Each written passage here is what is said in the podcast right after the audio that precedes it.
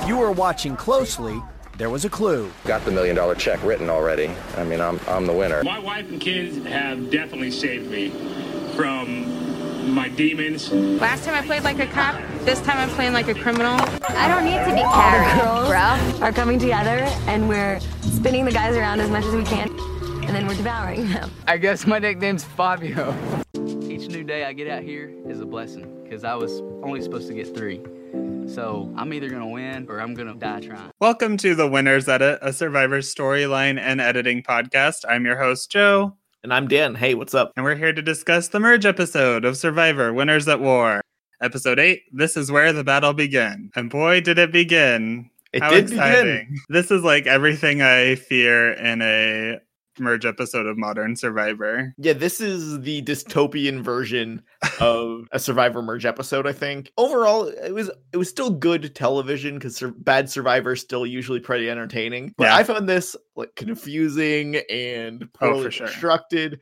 Our characters just completely changed forms. Most of them, like going from villain to neutral character or neutral character to villain or all over the place. It was completely scatterbrained. It just like abandoned everything pre-merge. We thought like uh Yara would stick together or Dakal would be picked off one by one and like who cares about those pre-merge tribes? They might as well not exist. I I went through and looked at what happened post immunity challenge, like to see who was talking to who.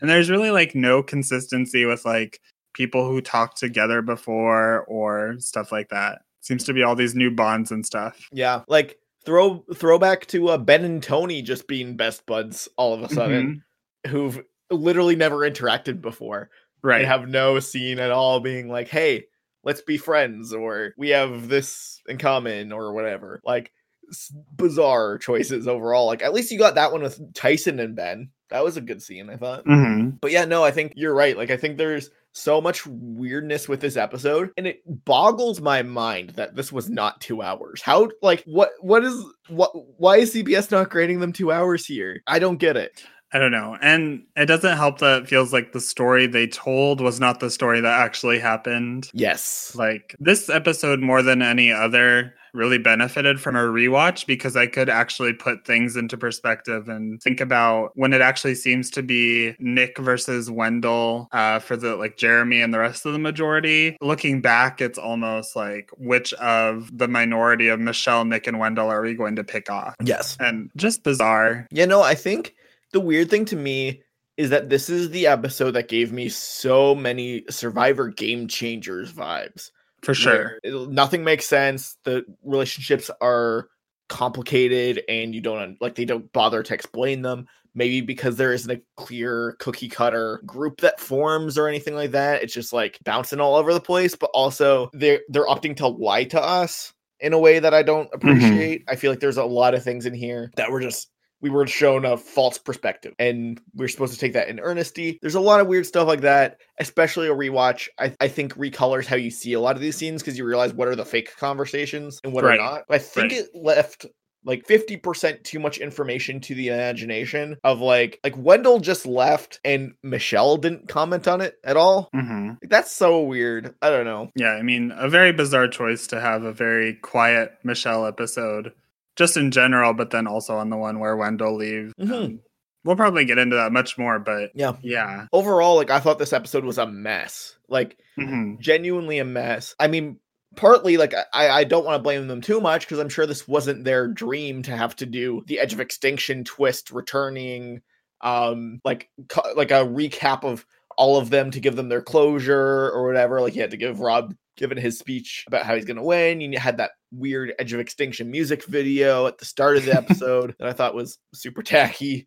But I don't know. What did you think about the Edge of Extinction music video? It was it was weird. It's the continued use of music in weird places by this season. Yeah, I hope it doesn't continue. It's it's given me too many like bad reality show vibes. Like this is a Big Brother or I mean I like Big Brother, but like Big Brother is considerably more trashy in general than Survivor or like um Real Housewives or something. Like this is seems like out of that playbook, but Yeah, for something I'm sure they spent a bit of money on, it feels weirdly cheap. Mm-hmm, yeah. And I, we did find an answer actually. This is something last week we were like, where did this music come from? Apparently, and this was apparently very well known. Jeff did an interview or whatever. Jeff wrote the song. Compo- singer composer Jeff Probst. That's why it's all over the Um. place in these episodes because he wrote it and he's probably pretty high on the thing he made. Mhm. Um, As you do. yeah. So that's why it's all over the place. But yeah, I, I thought the music video was odd. But I think at the end of the day, this is an episode that was a victim of what like I don't I don't think last season 39, a season much maligned by a lot of people, that got two hours for its merge. Because the mm-hmm. merge is so much information that you kind of do need a lot of time to offset and explain the dynamics, who's with who, who's reconnecting, like what this merge is gonna be about. Usually the merge is a story reset and like now it's where act two kicks in and everybody gets to kind of explain well i used to be this in the pre-merge now i'm this or using my knowledge of x i'm now going to become y. But instead this was just how wendell went home was pretty much how this episode was struct- structured with no ties to the past or future Right. And I mean, you think about season 39 and it's two hours. Like, obviously, that's a weird example to use, but I think it's good. And it's also, there were two boots. Like, it was just basically two episodes, but it still served to sort of smooth everything out and put everything into place. Like, you had two hours to sort of process where, where people were, as opposed to this, where it's very quick and fast and Wendell went home and that's it. Yeah. Yeah, and the other thing is like if I remember correctly, Island of the Idols was in a very minor role in the merge episode, at least the Mhm. first half, I believe. And Yeah. like that's another thing, right? Like you don't like I don't know, I almost wish that the Edge of Extinction returnee just like you did it the last episode of the pre-merge or something. You could have done this last week Mm-hmm. or 2 hours or something. Like there's so many solutions besides sacrifice this episode, I think. Cuz that's what they kind of had to do. They sacrificed this episode's uh storytelling for the Edge of Extinction returnee. And sure, Tyson's great, but I don't think he's great enough at the expense of the rest of the season. Well, I mean, they were pretty like as minimal as they could have been, I think, in Edge of Extinction content, and it's still cut into an episode where time is dearly needed. Like I always say, my fear with the merge is that it's now like the most people on a tribe we've had all season. So it's all these different bodies trying to find their place in the tribe, what strategy they're playing, what this vote is going to be. And it is a mess. It's always going to be a mess to sort of compress down into an episode. Um, but yeah, cutting into that even more doesn't help. Yeah, 100%. I mean, especially when, like, because of the state of the world right now, so many people have so much extra time. I- I'm surprised they wouldn't just do a two hours. I know it's unrealistic to edit an episode in two weeks or whatever, especially when people are probably not working, etc. It's still like to me, this is a hindsight thing. Like this is Survivor Winners at War, as Ben said. This is crowning the champion of champions, and you can't give the merge episode of this season two hours or even a double episode or something like Right. Eh, that's just sloppy to me. I maybe Jeff did fight really hard for to get two hours or whatever. Like I don't know, real missed opportunity here. Well, I, I guess I don't know what aired after it in Canada, but for us, there was a very important Garth Brooks Trisha Yearwood concert after. Oh no. So, um, so yeah. I don't even know what comes on after Survivor. It's like SEAL Team or something. Yeah, it's usually SEAL Team. So yeah, I don't know. Um, either way, like like couldn't Garth go on at ten? Whatever. But yeah, overall, I think basically what they did with this episode was instead tell the story of how Jeremy's wrong. Is I think kind of what this narrative actually was. It was build Jeremy up before the challenge. Um, give them, in my opinion, maybe the most obvious telegraphed immunity win of all time in Denise. Like before the challenge, they're just like Denise is gonna go home, and then Mhm. Denise wins the challenge, unsurprisingly. Yeah. And Jeremy gives a confessional saying, I want to drive this thing, but I don't want anyone to know I'm driving this thing. And the rest of the episode was just about tearing down that notion of Jeremy hiding him driving the ship. Sophie upsetting that uh, control that he had. That's pretty much the narrative of the episode. And it's kind of hard to draw much from elsewhere. Right. To go back to like its obvious telegraphs, I think these were particularly egregious examples where it was like Denise is going to go home and obviously you know then she's going to win and then it was talking about how okay it's obviously going to be Nick because that's why I want to go home so it's like well I don't think it's going to be Nick. I know Yeah. Survivor could work on that subvert my expectations a little bit more. They're usually a little better at it than this, I thought. yeah. Like this was like like especially the Denise one was I felt very ham fisted, but Mhm. it is what it is there.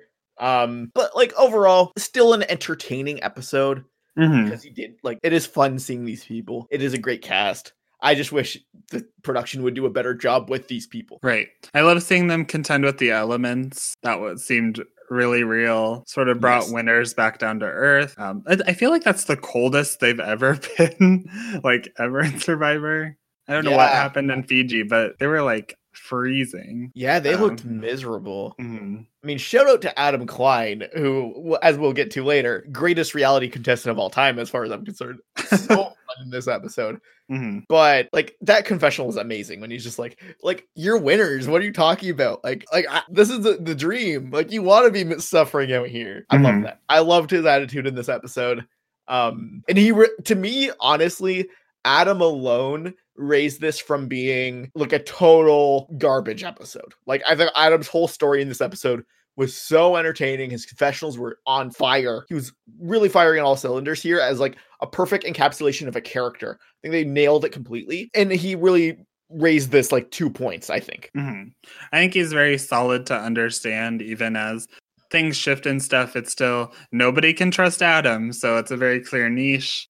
You know what to expect from him, like tone wise, and then seeing him react. So yeah, he made for a very solid part of the episode. For sure. Um but yeah, like I think another fun and like a general thought here is the uh survivor advantage menu coming back and in my opinion how corny it looked It was like awful. Like we were expecting a better menu for these fire tokens to be used. It was not better.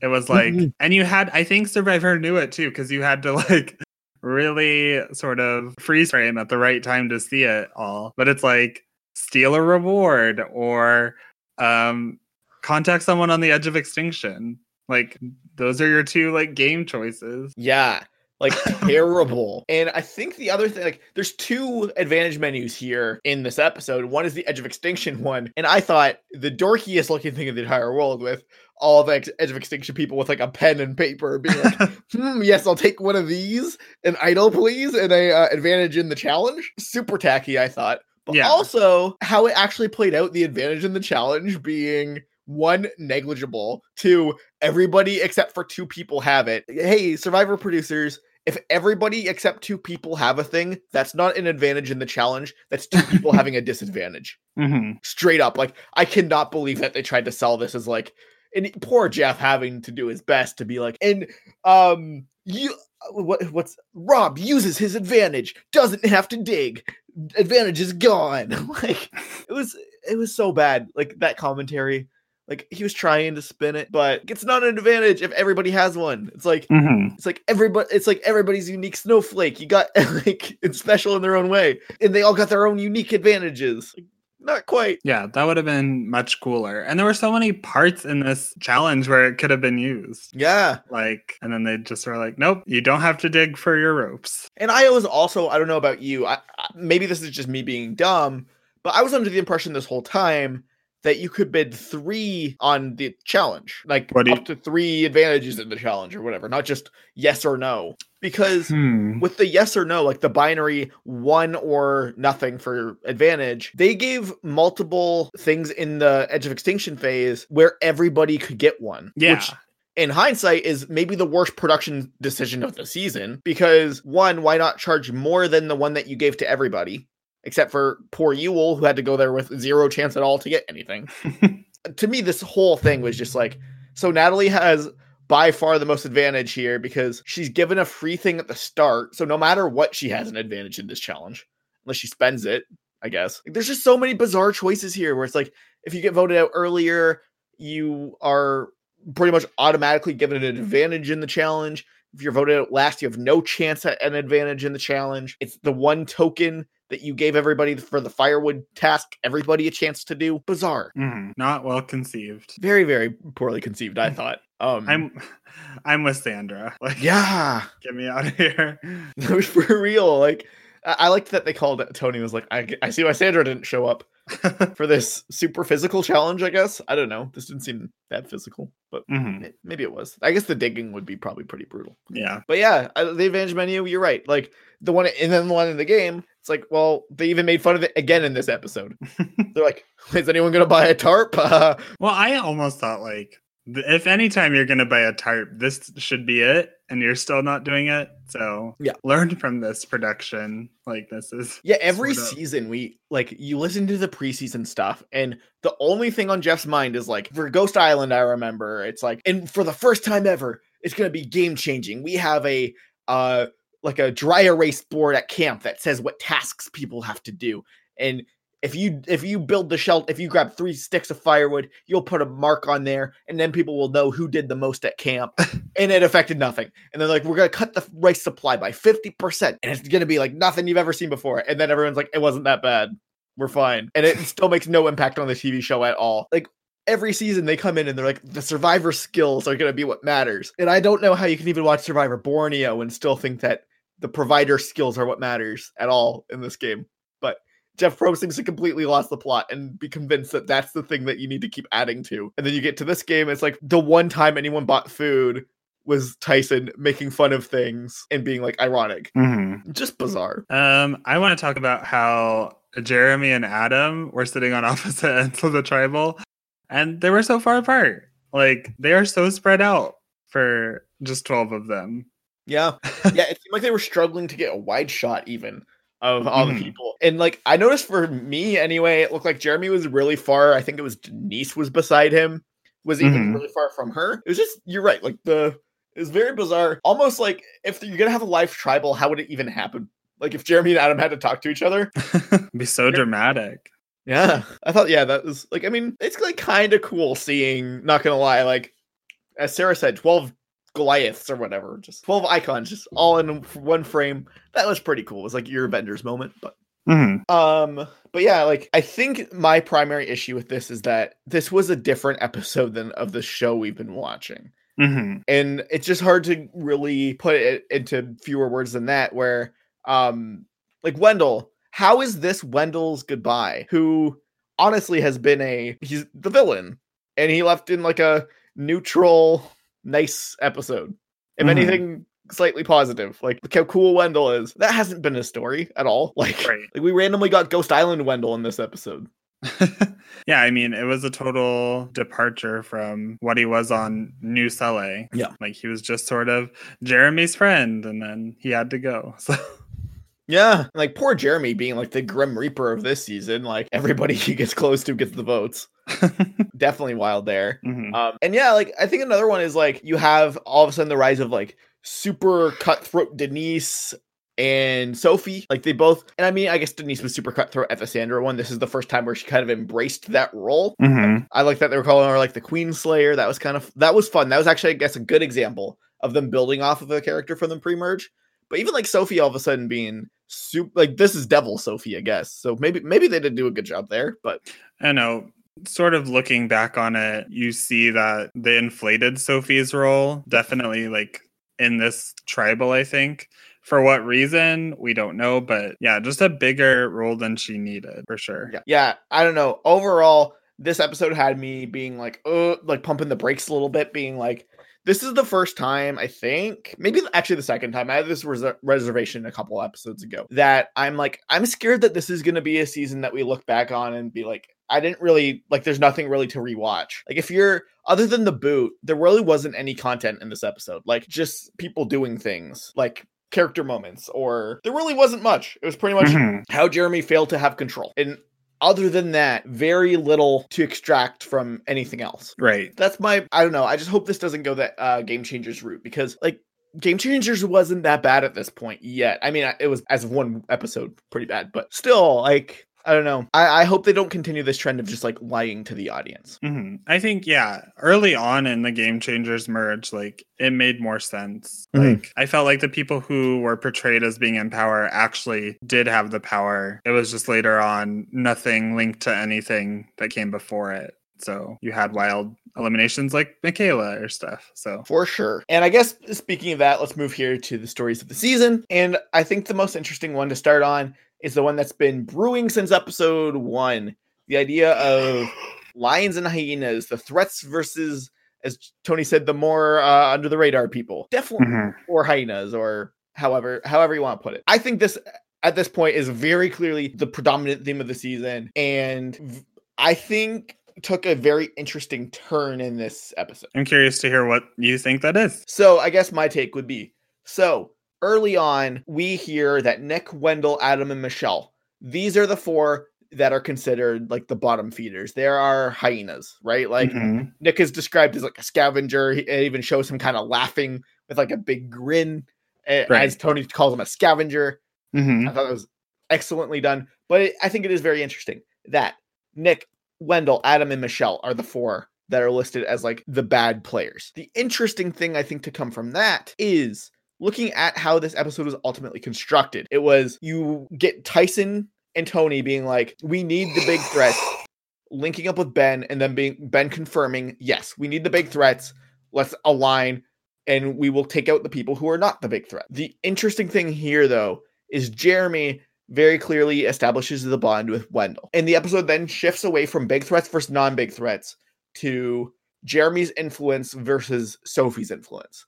Sophie obviously wins out, but I think the interesting thing here is that the episode shifts from being big threats versus non big threats when both boot targets are, are hyenas. Mhm. I think this war's already lost for. I think this is the season of how early on, as Tyson said, I tried to. Tyson and Tony both say something along this line of like, early on, I tried to rally the big threats. No one listened. And now look at the pre merge. A clean sweep of all the big threat, old school. I think at this point it's code.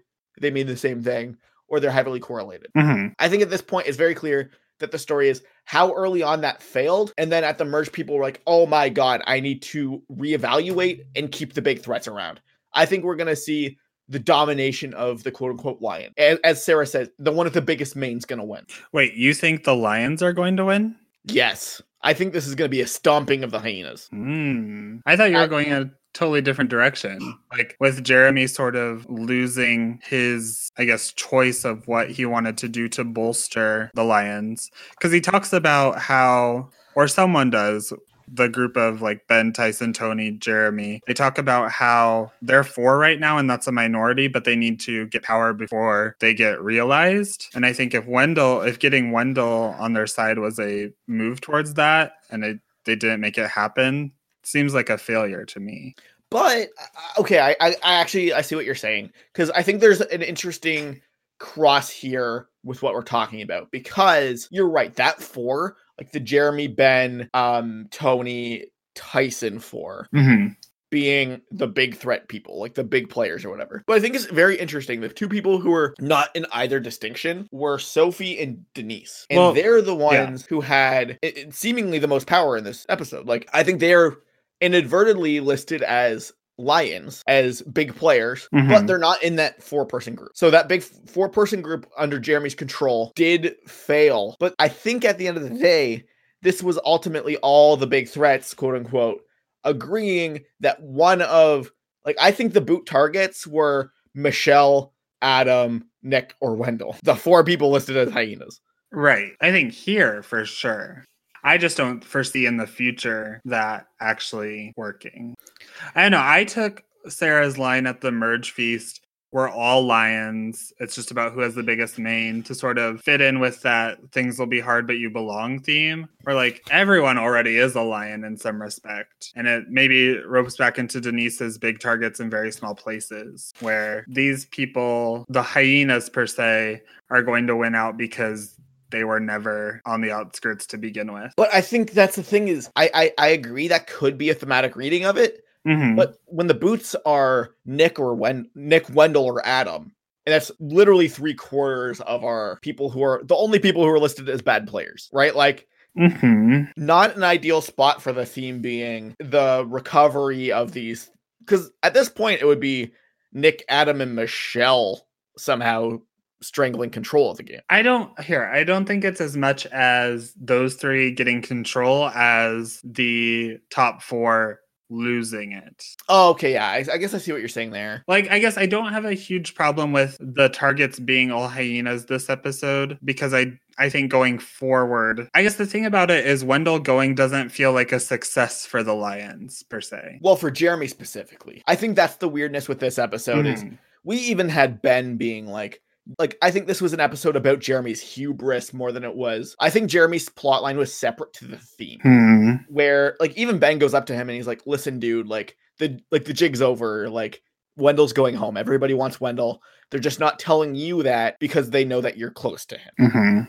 Right? Like I think this was a story of Jeremy overexerting his influence to try to rope in somebody and failing versus it seemed like everybody still viewed Wendell as like non-threat. Mhm. So I think that's like it's like an interesting cross section. I do think though the interesting thing about this somehow Miss Sophie Clark is not labeled or in any way indicated to be a weak player. Right, for sure. Like, how did she avoid this when, like, even in this episode, her content was like, oh, Denise did a thing. That's gonna put a target on her back. And somehow she is labeled as a big threat lion. Very interesting. Is she explicitly mentioned as a lion though? But she's not in the hyena group. Yeah, but like neither is Kim or Sarah. True. I think it's more it's good to be in that in between. Like I think we're obviously getting to a place where we agree about what we feel about Sophie, but yeah, sort of coming at it from different angles. I also think part of how those bottom four got lumped together is Sele did sort of become this minority Yeah. and Adam is just untrustworthy, so they are sort of the main targets at this point. yeah, this was really Sele plus Adam sucks. yeah. Right? Like, I love Adam. He's clearly playing in a way that nobody wants to play with him at all. Right? Like, he's even saying at Tribal, like, no one talk to me. hmm Um, he's clearly just like he's the Noura, right? Like he's the one that nobody even bothers to tell the plan or Yeah. Or the Karishma. yeah. Yeah, you're right. The Karishma's probably a better example where it's just like no one wants to play with him, no one's giving him a chance, and they realize he'll just vote where they say, so they don't vote him out. Yeah.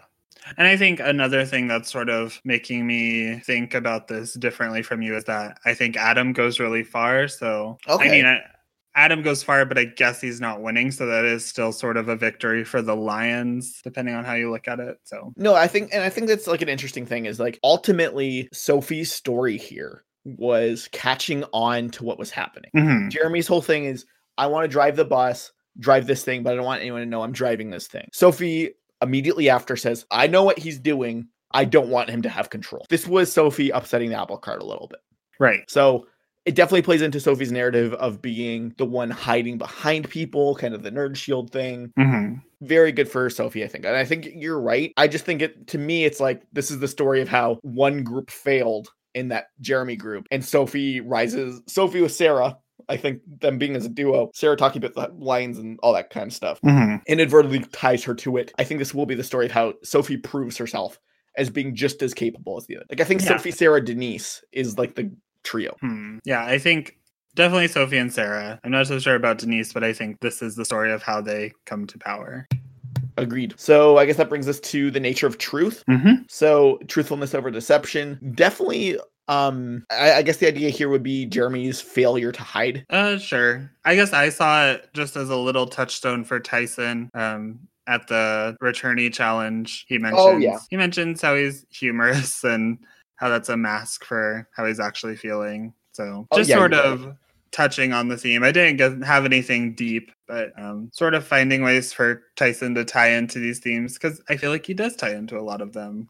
He really does. Like noticeably hits most of these in a very Mhm. interesting way. Like he is the one that proposes very directly the group. He's the one who Mhm. explains the like why it's necessary. Right. And yeah, I think you're right. Like the whole like yeah, maybe I I'm, I make jokes, but you don't understand it because I'm hurting. hmm It's pretty good. Very good Yep. content for Tyson, I thought. Uh, Oh, and the other one I do want to say here that I think was one of the standout moments of the episode, and actually maybe some credit to Adam, maybe some credit to the editors for realizing how clever this moment was.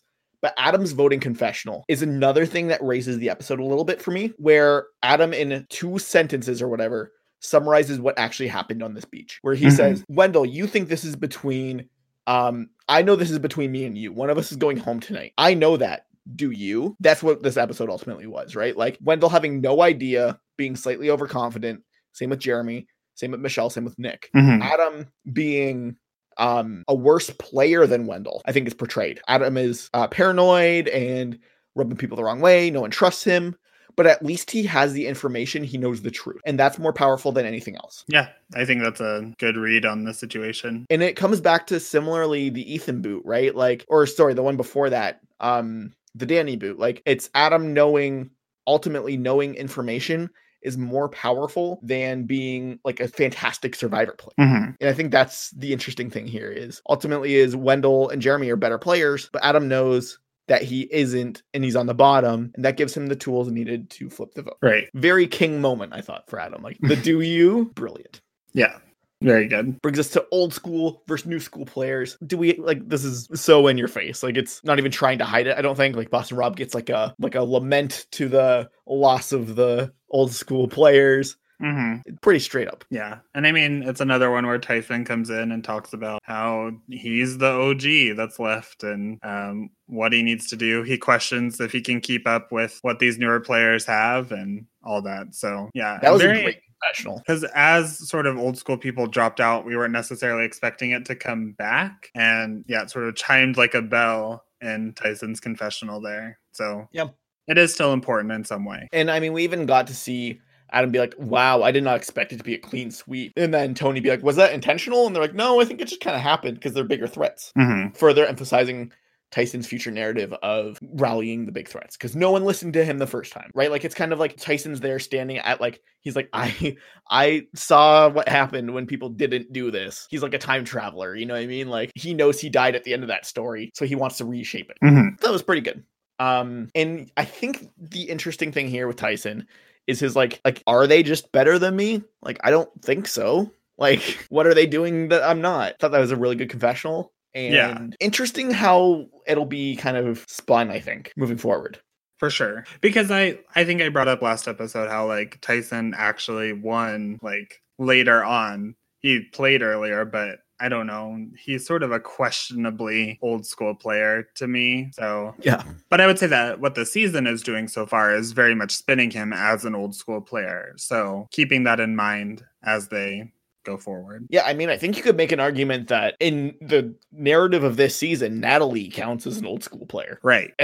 which is obviously ludicrous. But if you if this is your first season of Survivor, you assume that Natalie won in like season two, right?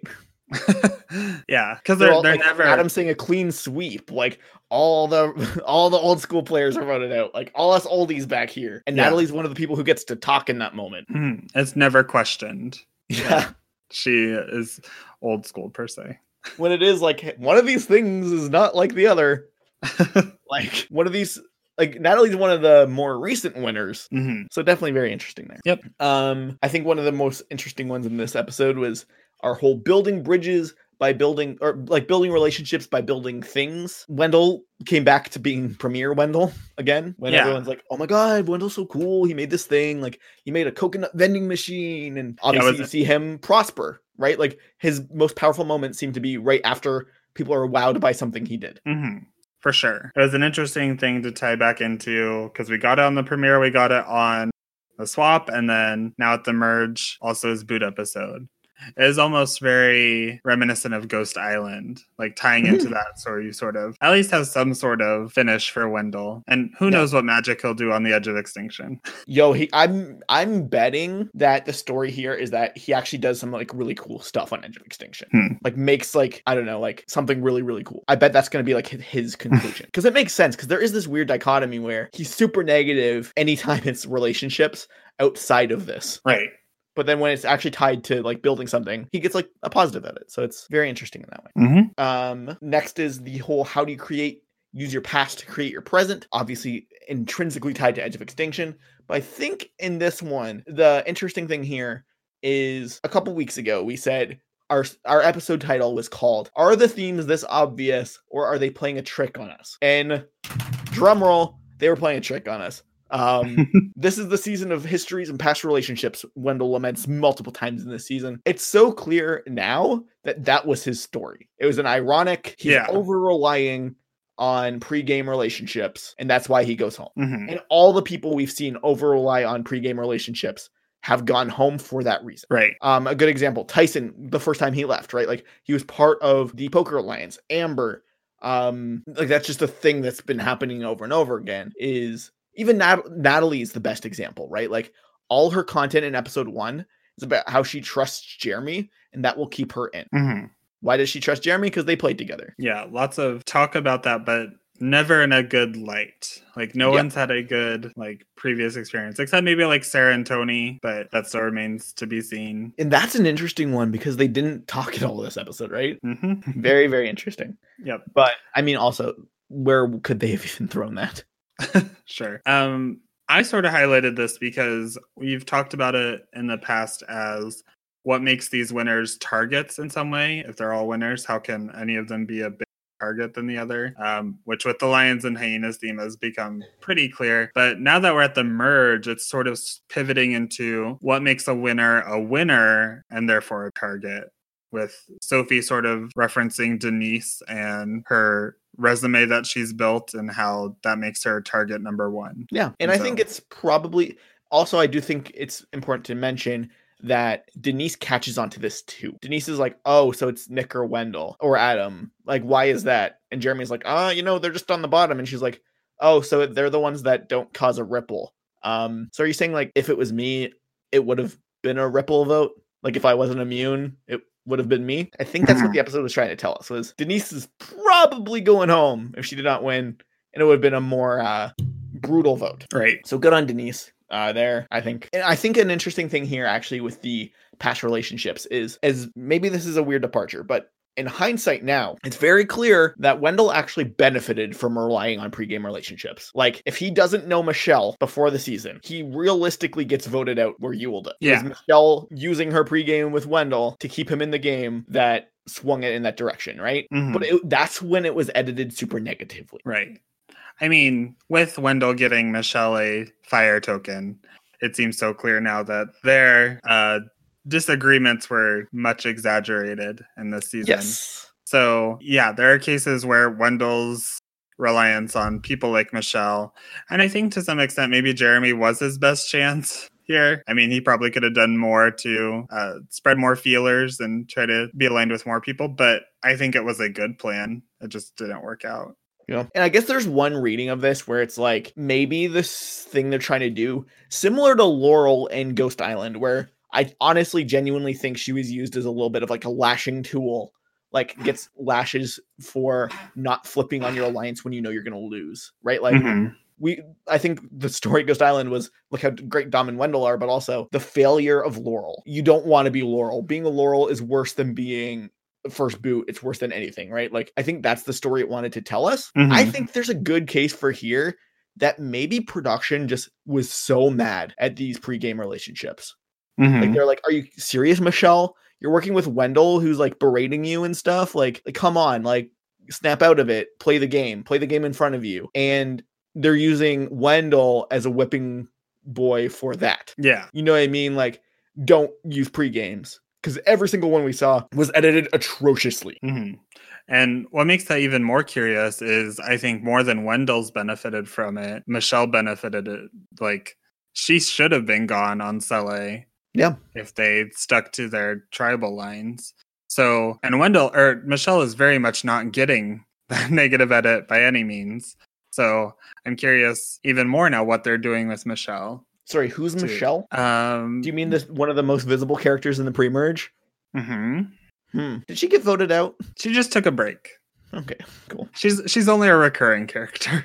Yeah. Uh, I think, speaking of which, I think, and this is one we've kind of teased around a little bit all season, is like maybe what's happening. I don't know if this counts as a theme. It might. I don't know. yeah, it's more fun of a experiment, I curiosity. yeah, this is a curiosity of call me crazy. I think they might intentionally be giving people similar looks to other people in their original season, or maybe not original season or a season they've played or whatever. Right. Kind of Yeah. starting to seem a lot like it. hmm Um, obviously, I think the most obvious one here is probably Wendell looking like Wendell as in this episode and looking like Bradley last episode. hmm I think that was pretty direct. Yeah. We, yep. We talked about that one. Um, but yeah, there's all sorts of examples. We talked about Adam as a Hannah. Yep.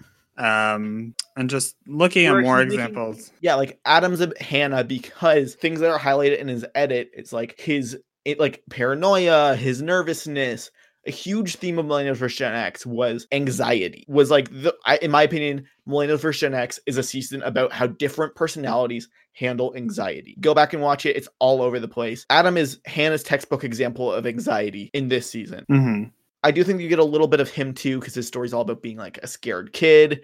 For But, like- sure. Like, Hannah Shapiro is the one who had like a uh, panic attack when a challenge he was sitting out in. Mhm. Heavily pronounced in the season. I think him being scared at the top of the pole was the best comparison to that. Right. And even like like I don't know about you, but I thought it was super awkward the way he uh, helped Michelle up. Like it was just unsettling.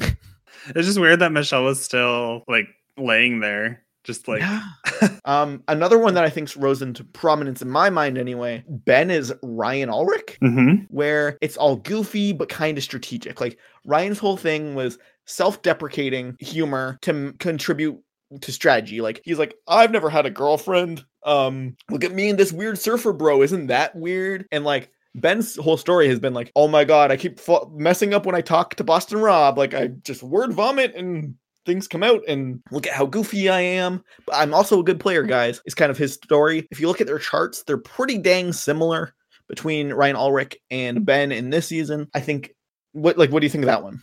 I think that's really accurate. Like not something you would necessarily think of firsthand, but um Ben does have that sort of uh inconsistent tone um all over the place not quite a winner but like strategic content vibes yeah Yep. very solid Another one I think is maybe I'm crazy. Jeremy is Kelly Wentworth, where it's constant visibility, always in the episodes, always somewhat important, but not complex or future looking at all. Mhm. Like Jeremy doesn't talk about the future. He gets like generally the closest you can get to strategic content without being complex. right Usually. I mean the joke on the edgic subreddit is jeremy was more three for the first six or seven episodes in Yeah. a row he dipped to more two last episode he Tragic. obviously won't be that this episode but yeah uh very interesting sort of this constant presence um i mean for kelly wentworth it was a it was like her breakout because she Mhm. obviously wasn't that in San Juan del Sur. Um, it's weird for Jeremy, but I think this makes sense. Yep. So that's that portion. I think most people fit it in some capacity, whether you can find an Mm. example or not off the top yeah, of your head. I, yeah, I want to run through like Denise's Malcolm. I think is a fun one to think about. Um, Kim as Chelsea is one we sort of came up with pre-show. Uh, Chelsea Meissner from One World. Yep. Um, yeah, very interesting examples to sort of think about, and it's interesting that none of these people are the winners of the season. Yeah. All Exactly. people who get very close, but Yeah. um, Except yeah. Bradley. Well, yeah, but Wendell's also not winning unless he comes Yeah. back from the edge of extinction. So For sure. So that's like the stories I think that were in this episode. Yeah. move to Edge of Extinction. yeah, So that brings us to Edge of Extinction, which I mean, like we talked about a little bit, but definitely interesting how they chose to kind of tell this story, I think. hmm Like, I mean, you had the intro being like how devastating it was, right? Like we got Natalie, Rob, Tyson all talking about how miserable it was. Oh yeah, I think the interesting thing to me anyway was um their attempt at bringing up the Rob and Amber reunion and how forced and weird it was. hmm Like they were physically like 10 meters away from each other. Why were they not standing beside each other? I think were they maybe put in order of elimination? If so, a giant production mistake. Yeah, Because it was just kind of weird. It was like if I didn't know who Amber was, I might be confused. like, is it Tyson? yeah.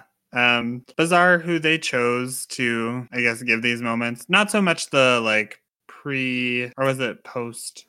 Whenever they talked about their struggles on the edge of extinction, um, Rob, Natalie, and Tyson make sense. Um, Mhm. but like Danni got some attention before that, talking about it's time to return. Um, just curious. It was a good episode for Danni. Like I'll say that. It was. I guess we'll go through them. Uh start with Amber. Uh, Not much, right? Like Yep, another bad episode for Amber. yeah, I think she's off off the train. That's uh devastating. Also, how sad she just had to give her token to Rob. hmm And she was like really trying her hardest during that challenge. Uh I love Amber. Queen. But yeah, go to Danni. I mean, good episode for Danni. Yeah, really um sort of poking at that second returnee Mm-hmm. vibe for Danni. Yeah, give me Danni over everybody but Natalie here. Um, maybe even Natalie. I don't know. Mm, Natalie, I, Natalie's strength is that like she was the mayor of Edge of Extinction for a while. Yeah. But Danni has had these moments where it's clear they want us to care about her. I mean, it's a marathon. yeah.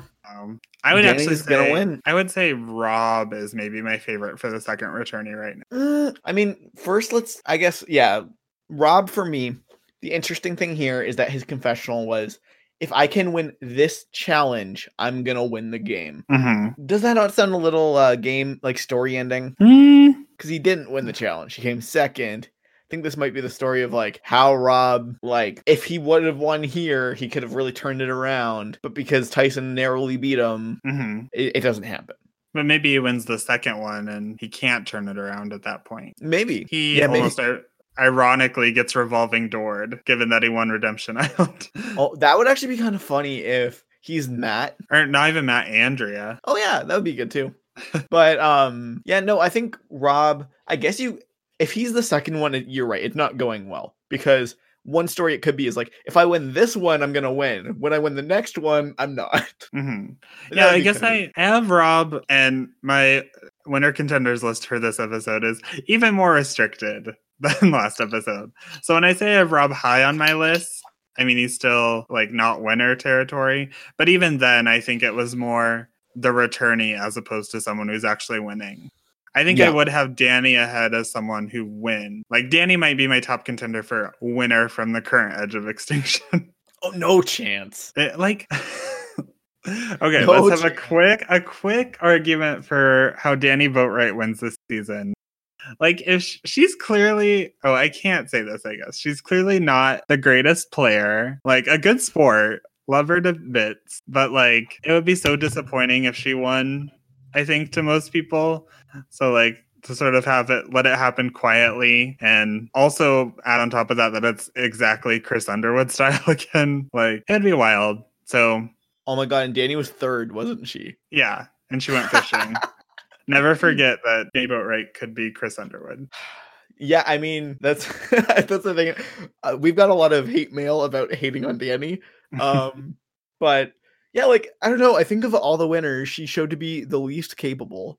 right and it's still very capable. She did win the game, but like, if she wins, imagine Danni Boatwright being the champion of champions. I mean, I'm here for it, but I I love chaos. So I think anything me saying Danni is the likely winner is more of an indictment of who's here Yes. than actual chances. no, that is I. And the sad thing is, I think I agree with you. Like, to just go kind of go through people. Yeah. Like Ethan, he Just- did get content. I mean, there's those weird like sparks of like positivity, but it is Ethan, so Yeah. maybe they're just happening because of him. I mean, But- Ethan has an amazing story. Like, it's the kind of stuff like if you're forced to like give the winner a little bit more content or like show Ethan comparing Edge of Extinction to his own personal battles, you're gonna give a little bit to the Ethan. Like, Yeah. just you have those two sets of footage. Ethan's very captivating and a survivor legend. You're gonna do Mhm. that. Yeah, him getting nothing here, even at that speech beforehand, eh, he's zero. He's That's- zero. That, yeah, that's a very good point. Um, but yeah, that's Ethan. Natalie. Natalie's probably number one for me. It's like Natalie then Danny, but it's close. Like they're both at like one percent. Mhm. I think Natalie is going to wane as this. I think she had a purpose to serve as someone who really thrived early edge of extinction, got her advantage, lost, and is sort of just another member. Yeah, it's probably true. I, I really don't think the edge of extinction is going to be any more like interesting. I know it's not very interesting now, but I don't think it's going to be like any better than the pre-merge. Yeah, I agree with that. Mhm. Hundred percent. Parvati tragically not winning. I feel maybe. She could be the second one. You think? Yeah, but yeah, it's it's just so low. We're talking like Yeah. grains And if she's sand. coming back, she's not like she she's gonna get revolving doored. Mhm. Like I think almost no matter who comes back second, they're getting revolving doored. Yeah, yeah, I think that's the thing. Is Like Tyson's the one who had some chance, mhm. or Yul if he came back right away, or something like that. Like right. the problem here is too many of these people are people that needed to come back here instead of second. hmm I guess that's my problem. And I think that's why Danni is so high. Is that Danni could come back and be seen as a non-entity somehow. So Yeah, you're right. Danni could be the one. Like Danni is like like Danni's the only one that if she came back would not get immediately voted out. yeah. Right? Like, yeah. So I'll say on that. hmm Uh, we talked about Rob a bunch. I don't know. I feel like it's not done yet. Um, and then Yul, bad, bad episode for you. So bad. But also Yul was screwed, right? Like sure. Yul came effectively second in this challenge. Well, I guess third. Maybe if he got that advantage, if he had any chance at all. hmm Like, why did Yul have to give up his tokens? God, this is so frustrating on a production level. like, as somebody who cares about game design, Yul got screwed. Like, okay, yeah, he got voted out. He should have just left anyway, but like, he didn't even get a chance. Like, at least present pretend this is fair. I don't know. he played the best, so therefore he is the most disadvantaged. and it's like I don't really know how to fix that on the edge of extinction. So that probably means we should just get rid of it. I mean, I think that this season and I, the last one too has been a like a, a like a referendum on how much better Redemption Island is than Edge of Extinction. Right. Because I mean, theoretically, on Redemption Island, you're gonna be more physically like brutalized by having to do all these battles hmm versus everybody's the same. Uh, if you come in, you're a little bit more fresh, maybe. But yeah, I know. I would. I'd be curious to see what an Redemption Island season looks like now. Yeah, I as sad as I remember ten years ago being like, this is a, a blight against the game of Survivor. Who knew you could make is- it worse? It turns out it's you do the same thing, but you don't eliminate people. Right. It's considerably worse. hmm So yeah, that's that. Um, I guess one better thing there is that Redemption Island was always a time sink because you had to show the challenge. But Sure. yeah, I digress. Yeah, Yul's not coming back. Yeah. Doesn't feel right. Maybe he could, but he'll get revolving doors. So I Mhm. don't know. I think this is more or less the end of the story of Re- Edge of Extinction really mattering. Right. Like I, I honestly think the second returnee will be somebody who is still in the game. hmm Oh, maybe. Yeah. So that's Edge of Extinction. Um, they got a rad music video, but other than that, pretty lame. um, hmm like Parvati getting to do yoga while like electric guitar plays, bizarre, but Pretty cool. something. Um, and that brings us to Koru. Koru. Interesting The, word like, tribe name. Black tribe, maybe yellow. I don't know. like, Ugh, I don't know what it says about me that I cannot remember. like their buffs are black, but all the words are yellow. Yeah, So the merge tribe. the merged tribe. And first, we're going to start here with Adam, who, like I said, really emerged as maybe not even emerged, but con- continuously stayed the best character in the season. Yeah, just like the character of the season. Yeah, like Adam 3.0, please.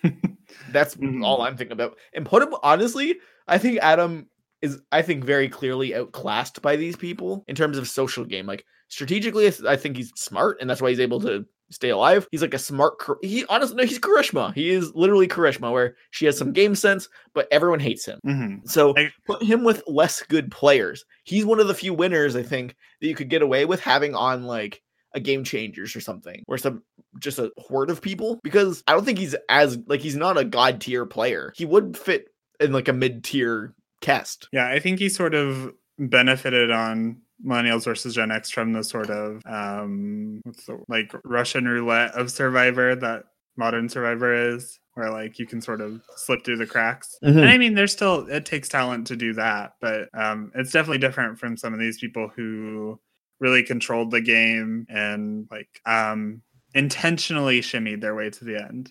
Whereas Adam sort of fell to the win. Yeah. And I think the thing with Adam is he sh- he's always shown he's really good at fixing his mistakes.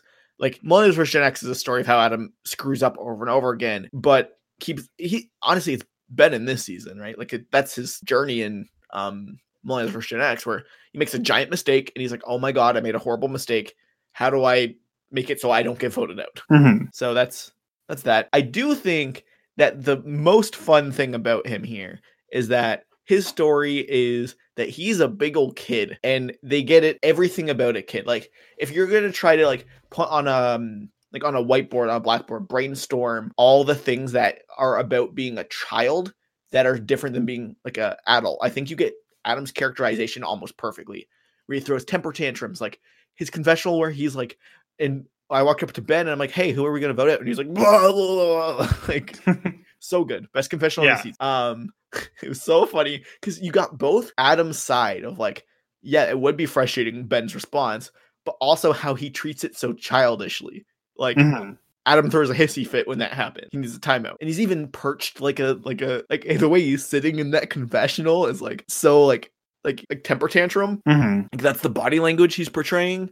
But it's also because kids are immature, sure. Like that's a part of it, and he gets that 100%. Like Jeremy's being like, we need a babysitter a couple weeks ago, but also how scared he was at the top of the pole. Like Right. scared, right? Like he's but also how he relishes in he wants to dance in the rain and he's fine with all that and he has like this childlike wonder behind him that's so captivating and like i love that they get all all sides of what it is to be a child it's sure it's being getting angry over things and like if like you didn't eat in the day so you throw a temper tantrum but you still love life and you're happy and like he's happy to be there and i think to me the moment that honestly is the only thing i'll remember from this episode in like a month is the moment when Adam is sitting there and he's like, I think I'm gonna get voted out. And I think you see the most real emotion I've seen in Survivor in 10 years, where he's just like his eyes are wet. He's like, Mhm. I don't wanna go home. Yeah, that's a really good way to put it. There he's not crying or like breaking down. He's just like on the verge of it and sad. Yeah. And he doesn't want like he doesn't want to cry, right? Like he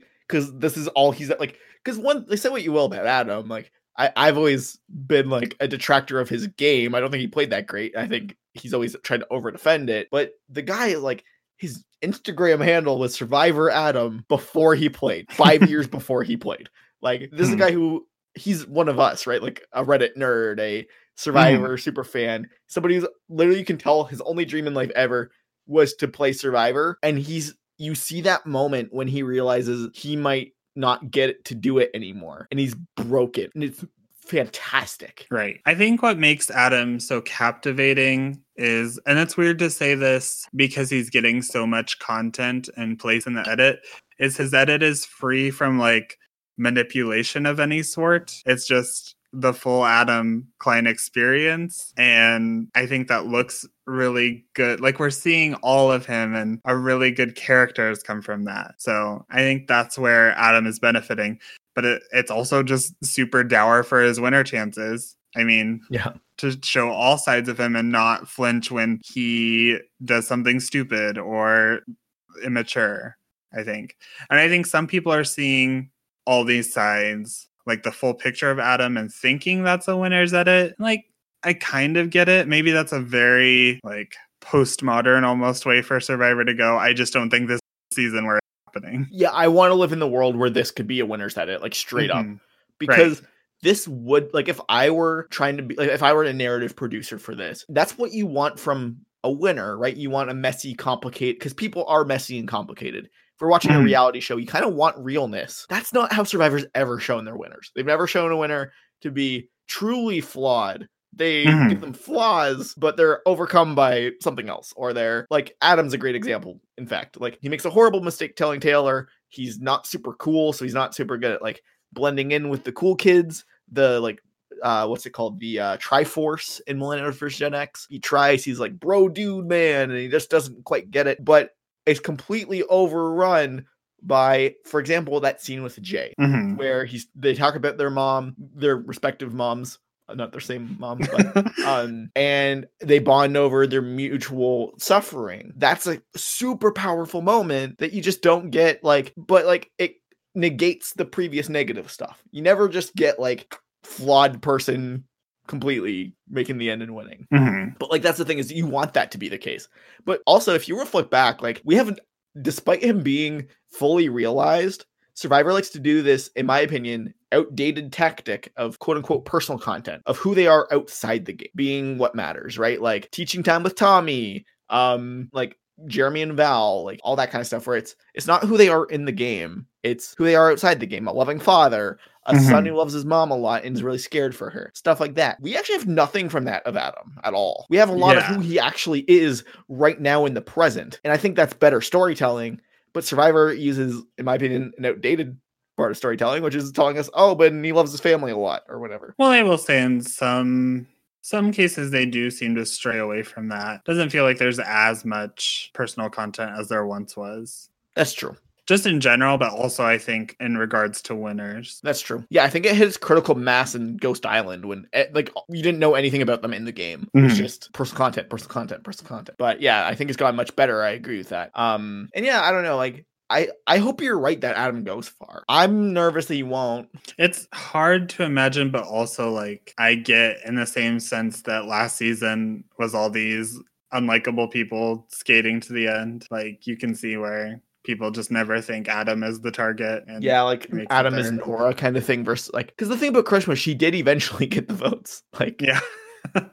they did eventually be like, you know what, screw it, bye. Mhm. Um, But yeah, it's like for every Karishma, you do have a Noura. So yeah, and I do think that the difference though is that Karishma has some game sense. People will still see Adam. I think is capable, Mhm. but I don't know. Like he's so good. I hope he's here the whole time. The like. I'm scared moment gave me um Avengers Infinity War vibes with Spider-Man. We already got him saying his spidey senses were going bleep bleep bleep. Wouldn't be surprised if they were consciously using Tom Holland's Spider-Man as inspiration for Adam's character. I like straight not. up it's ridiculously similar. I'll trust you. I don't know these references. Uh, Spider-Man, he can do whatever a spider can. He can Oh, climb on walls and stuff. yeah, Spider Dash Man. Yeah, Spider Dash Man.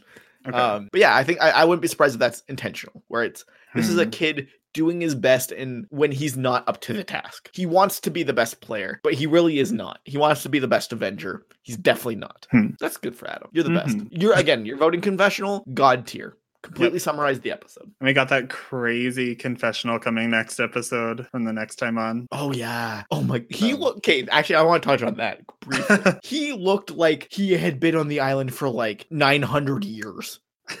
like his hair's all up. Like he's like he looked like the crazy prophet in like a like a like Clash of the Titans or something, like an ancient Greek movie. he cast away. Yeah, like he like he looked like he had like he looked horrifying. I don't know, like so I guess that's another episode of Insane Adam. Like I think they know they have gold with him. hmm 'Cause I think he's the most visible character of the season, right? I think. I would have to think so. I don't know Maybe who Tony even beats be- him. Yeah, it's Tony or him. hmm Like that's good company, right? Like imagine like at the start and you're like, yeah, our two main characters are Tony. That makes sense, right? Like it's Tony and Adam. I would not have expected that. that is true. I guess the only other one who rivals him though here is Ben, who's been extremely visible all season. hmm And I mean, call me crazy. Maybe. Oh, actually, I guess Joe. Do you think before we move on to Ben, can Adam be? Because I think his cap is losing finalist. hmm Do you think that's where we're looking? hmm For sure. Yeah, like like that's where you think he like yeah. if you had to put money on where he places, it'd be losing finalist. Yeah, and I think more than ever that I can think of, like that is a bet I'd be willing to make. Ooh. Like Adam is losing finalists makes a ton of sense. I don't. I guess to reverse bet you, I think either he will leave very soon. Mm, I'm trying to think of how to color this in a good way. Either very very soon, as in next week, or he's the fire making, Mm. and that explains all his like inability to inability to do basic task moments. hmm Mm. That's a putting fun the torch in, turning the thing. I think that would make sense. He's like he he fails at fire making. The uh like Angela or whatever. So Uh-huh. That brings us, I guess, here to Ben. Color me crazy, Joe. I think I don't know. I think Ben is going. I think we will look back on this season as the one where Ben proved he dominated. I think Ben's gonna control this game. Mm, that's a hot take. Yeah. Do some convincing, please. So I mean, he's the one who like if you're gonna pinpoint somebody who was on the pulse of this entire episode, it was Ben. hmm That's fair. Him and Tyson come up with the idea of the threat alliance. Ben Driebergen is listed as one of our like ridiculous threats. Keep that in mind and then compare that to his reaction after winning Triple H. Massive gulf, right? Like Well, to nerds online anyway, to us. I think you can say just because he's not regarded as a good winner doesn't mean he's not a threat. Because Mhm. I think the th- threatening nature of the way he found idols and just sort of bulldozed his way to the end of the game is threatening. It doesn't have to be good play to be threatening. Yeah, I mean I guess that's fair. I guess yeah, I I would come off the discussion that Ben as a threat isn't as wild as people might think. I agree with that because I I've always been of the opinion that Ben actually played quite well until like the trek, right? Like until it was idle, idle, idle. Right. But like I think he played quite well up until that point, and then just couldn't. Like to me, it's like Ben's a great player who didn't win Survivor. Has always been my take. It's not Mhm. his fault that the season like really massively benefited him. hmm I think he played really well. He showed a lot of good chop, good chops, tenacity or ferocity or whatever that transcends the game. That's still true of Ben. Like Ben's still a player, even in a cast of all winners, even with like the champions of champions and all that. He's still somebody who is extremely charismatic, likable, and in your face. He's still gonna win a jury vote. Like I think Ben is one of these people who could probably beat most people in a jury vote, Hmm. except for his final travel was terrible, if you remember. But um,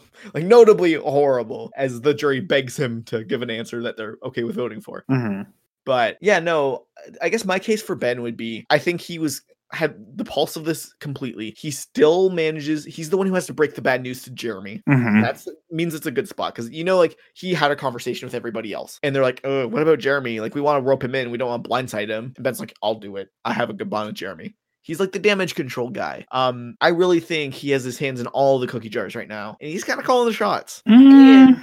I think his edit, like this was a great episode. Again, I think the problem with Ben is that he was on the wrong tribe. If he was on Dakal at the start, I think I might have him number one. Hmm. But again, he was on the wrong tribe, and there's some gulfs that I can't get over. But his edit is so good. I think he like he's my pick for but the problem with him like i said he cannot be a losing finalist i think he's our like janet or whatever like i think he gets screwed but he's like the guy who would have won I feel I feel like he goes more in like a seventh place. Like I feel like he's he's more like Ron Clarky.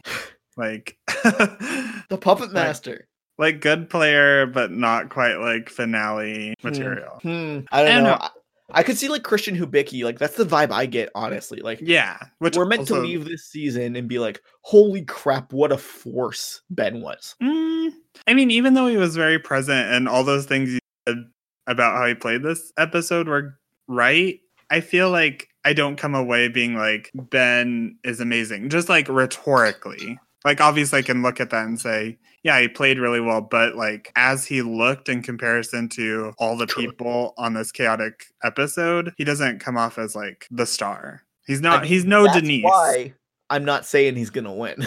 right? Like Okay. that's the thing to me is like there's probably a slightly modified version of this story where Ben looks amazing, and instead he Mhm. just looked pretty good. That's why he's not winning. hmm I think he he felt yeah yeah it's like somewhere seventh to fifth. Yeah, I'd agree with that because he can't be a Mhm. fire making loser. I don't yeah, think. he he literally can't lose fire. He's won it once before. he literally shoots fire out of his hands. like that's the thing is like that's the weird thing for me is he would be if he had the capacity to be fire making loser. Like if there was not the fire making challenge, I would bet a million dollars he's coming fourth place. Right, But the, like there is a fire making challenge. He's not going to be that person. He's not going to be a losing finalist. So yeah, I think like fifth to seventh. I would maybe even say mm, finale's probably six. He could be our Victoria. I think. Like the Mhm. person screwed over by the edge of extinction returning. I guess That I would make say- sense to me. I do think he can be not like the zero vote getter, but like I think he can lose to another like player in the season. Like sort of Mhm. like a Gavin to a Chris. Like Mm. you see you see the reasons, but ultimately the votes don't pan out. Or a Chrissy to a Ben. Yeah, that's the best example. That might not be. You know what? Yeah, I guess he could be a losing finalist. I don't see that right now, but yeah, I loved his confessional about like this is the champion champions. I'm getting the shivers, and then like it cuts to a shot of him being like, "Ooh," like actually getting the shivers. That was good editing. Hmm. I guess that's Ben. That's Ben. Move on to Denise, the cutthroat Denise. queen emerged. So smooth. Yeah, like Denise's confessional, like I could not have imagined. Like watching it, I remember I'm sitting there and they're pitching Adam to her. I'm like, oh, she's gonna be like, how do I flip this? How do I save Adam? How do I? I'm loyal to Adam, so I need to figure out a way to deal deal with this. I would not have expected the confessional we got. like, just because we made a day one alliance doesn't mean it's a day 39 alliance, Adam. Like, Yeah. especially when she doesn't vote Adam out. Yeah, what's really thinking about it, not great for winner chances. Very bad, in fact. I mean, not the worst performance this episode. We'll get to that soon. But uh yeah, uh, just another like mark in the journey of Denise as a captivating character who I really think just had a stan on the editing team and gets good content. Of course, she has her moment. Um but not winning. Honestly, this is. I know we said that Jeremy is Kelly Wentworth. Denise is Kelly Wentworth. Like in terms of the spirit of her edit. As much as a like- winner can be. Yeah, exactly. Like, I think she is as much of a winner as you can be when you don't win the game. You know what I mean? Mhm. Like this is her victory lap. This is them being like, guys, Denise is awesome. She's Mhm. a badass. We get that content. She even has like she has a good premiere where she talks about Philippines, what it means, like what how she went to every tribal. The season's never been unkind to Denise at all. It's been very favorable. Mhm. She didn't even really get lumped in as like a bad player ever. It was just like all of a sudden she was like, "Yeah, big threats can come anywhere. I'm a big threat now." Like it really wasn't um she wasn't portrayed like uh, Michelle or something even. It's like undeserving in her previous win Mm-hmm. it was like, yeah, I'm like a middle. Like, to me, she would be middle of the road if you're just looking at like how it shows them. It's like she's a middle tier winner who Right. emerges as a top tier winner. This is, I think, and this is a case that a lot of people have made is that season 40 is Sandra's retired, right? I doubt Rob ever comes back. I doubt Parvati ever comes back. They kind of have to make new stars. Mhm. Denise is one of their new legends. Right. And yeah, again, like epic confessional, terrible for her channel. Mhm. I kind of, if we're thinking about a Edge of Extinction returnee that's still in the game, like Mm. Denise, maybe. I could see it. I mean, she's super physical, hmm and I don't think she's long for the game either. Like, I think she will Oh, get yeah. out next week. Is probably my prediction. Yeah, I think that's a good prediction. Maybe she finds an idol. Like, I don't know. Like, there are weird paths for her, but I just don't think she's here for very long. Yeah, it's like really, it's all about how much the game moves beyond her as a threat before people start to focus their intentions elsewhere. And I don't think it's moving fast enough. I think Yeah, she's almost like a who's a good example. Like michael yerger like first time they're not immune they're out Desi, hmm something like that, where it's just like, I, I mean, I think the double whammy of taking out Sandra and like in the way that she did. Obviously, we had like questions of like how much of this was really her versus Sandra messing up, but the episodes have told us this was an epic move from Denise. right whether it was or not. I mean, you can argue about that separately, but I think the double whammy of that and then immediately winning the first individual immunity challenge in like a dominating fashion, hmm um, hard for Denise to, um, I think, downplay her threat level. yeah i guess if she's not going home if she's not immune her name is always on the pool Yes. Like she's like at least a first name if not the name that sticks Yeah, and I do think that the um how do you put it? Like the foundation of this story has kind of given her some leeway to kind of sort of Bennett almost, where maybe she finds more idols. That was part of her stories. Like Ben taught her to find idols. Obviously, she, she found two in some capacity. hmm There could be more to that story, or it could have just been an explanation for that. Like she has some longevity in just the fact that they've given her abilities, kind of thing. Like she's like, if she was like an RPG character, she has like big moment ability. yeah she's a malcolm she's joey amazing Yes. Yeah, you're right. She's Malcolm, like straight up Malcolm, like in, in the way that you think of, like Three Amigos Malcolm, like playing the idols and the big hmm. moments and immunity wins, that kind of stuff. if we get that type of like content from her like we did this episode that would be amazing Yeah, like I it's agree. such a like archetype bust of like the oldest person on the cast like as this jungle boy It'd be amazing. And Mhm. honestly, I do want to say, like, in hindsight, her story has been very good. Episode one, we were like, and m- many people were like, Denise, your Malcolm is Adam. Are you serious? Maybe the Malcolm was inside her all along. Right? yep And I think that honest, like as corny as that is, I think that's actually what they're saying. It's like you think of Malcolm and Denise, and you think of Denise as like the sidekick, and Malcolm is the badass, like Jungle Boy. It was both of them. right I think that's kind of what it's saying here. yeah And, really like- good character Yeah, fantastic story here, I think. Mhm. Like grant the problem is like as we've seen with both of Malcolm's returnee seasons, Malcolm don't do so great on returnee seasons. or i mean he didn't really win his first season either He also did So- I mean, yeah, but you're getting pretty close. That's true. But yeah, it's like I think the problem of being someone who watches the edit and is enjoying Denise is that you can see where those two things don't agree, and so you Yeah. can see the the writing on the wall, and it's Like sad. I want to live in the world where I can believe that like this is like Denise is the Queen Slayer, and now she's gonna come for the throne. Mhm. but like she's definitely going to be a victim of like the red wedding kind of thing. yeah Yeah. So that brings us to Jeremy. And I think one of our most fascinating discussions last week was how I had given up on Jeremy. and you had finally considered him. You finally uh flipped my argument. We're like, you know what? Yeah, Jer- like because you had Jeremy like last. I had him like sixth. And then we basically flipped. Mhm. I really want to hear your thoughts on Jeremy in this episode. I mean, I just picked the perfect time to jump on the Jeremy train. Yeah. W- Whoa, this was an abysmal episode for him.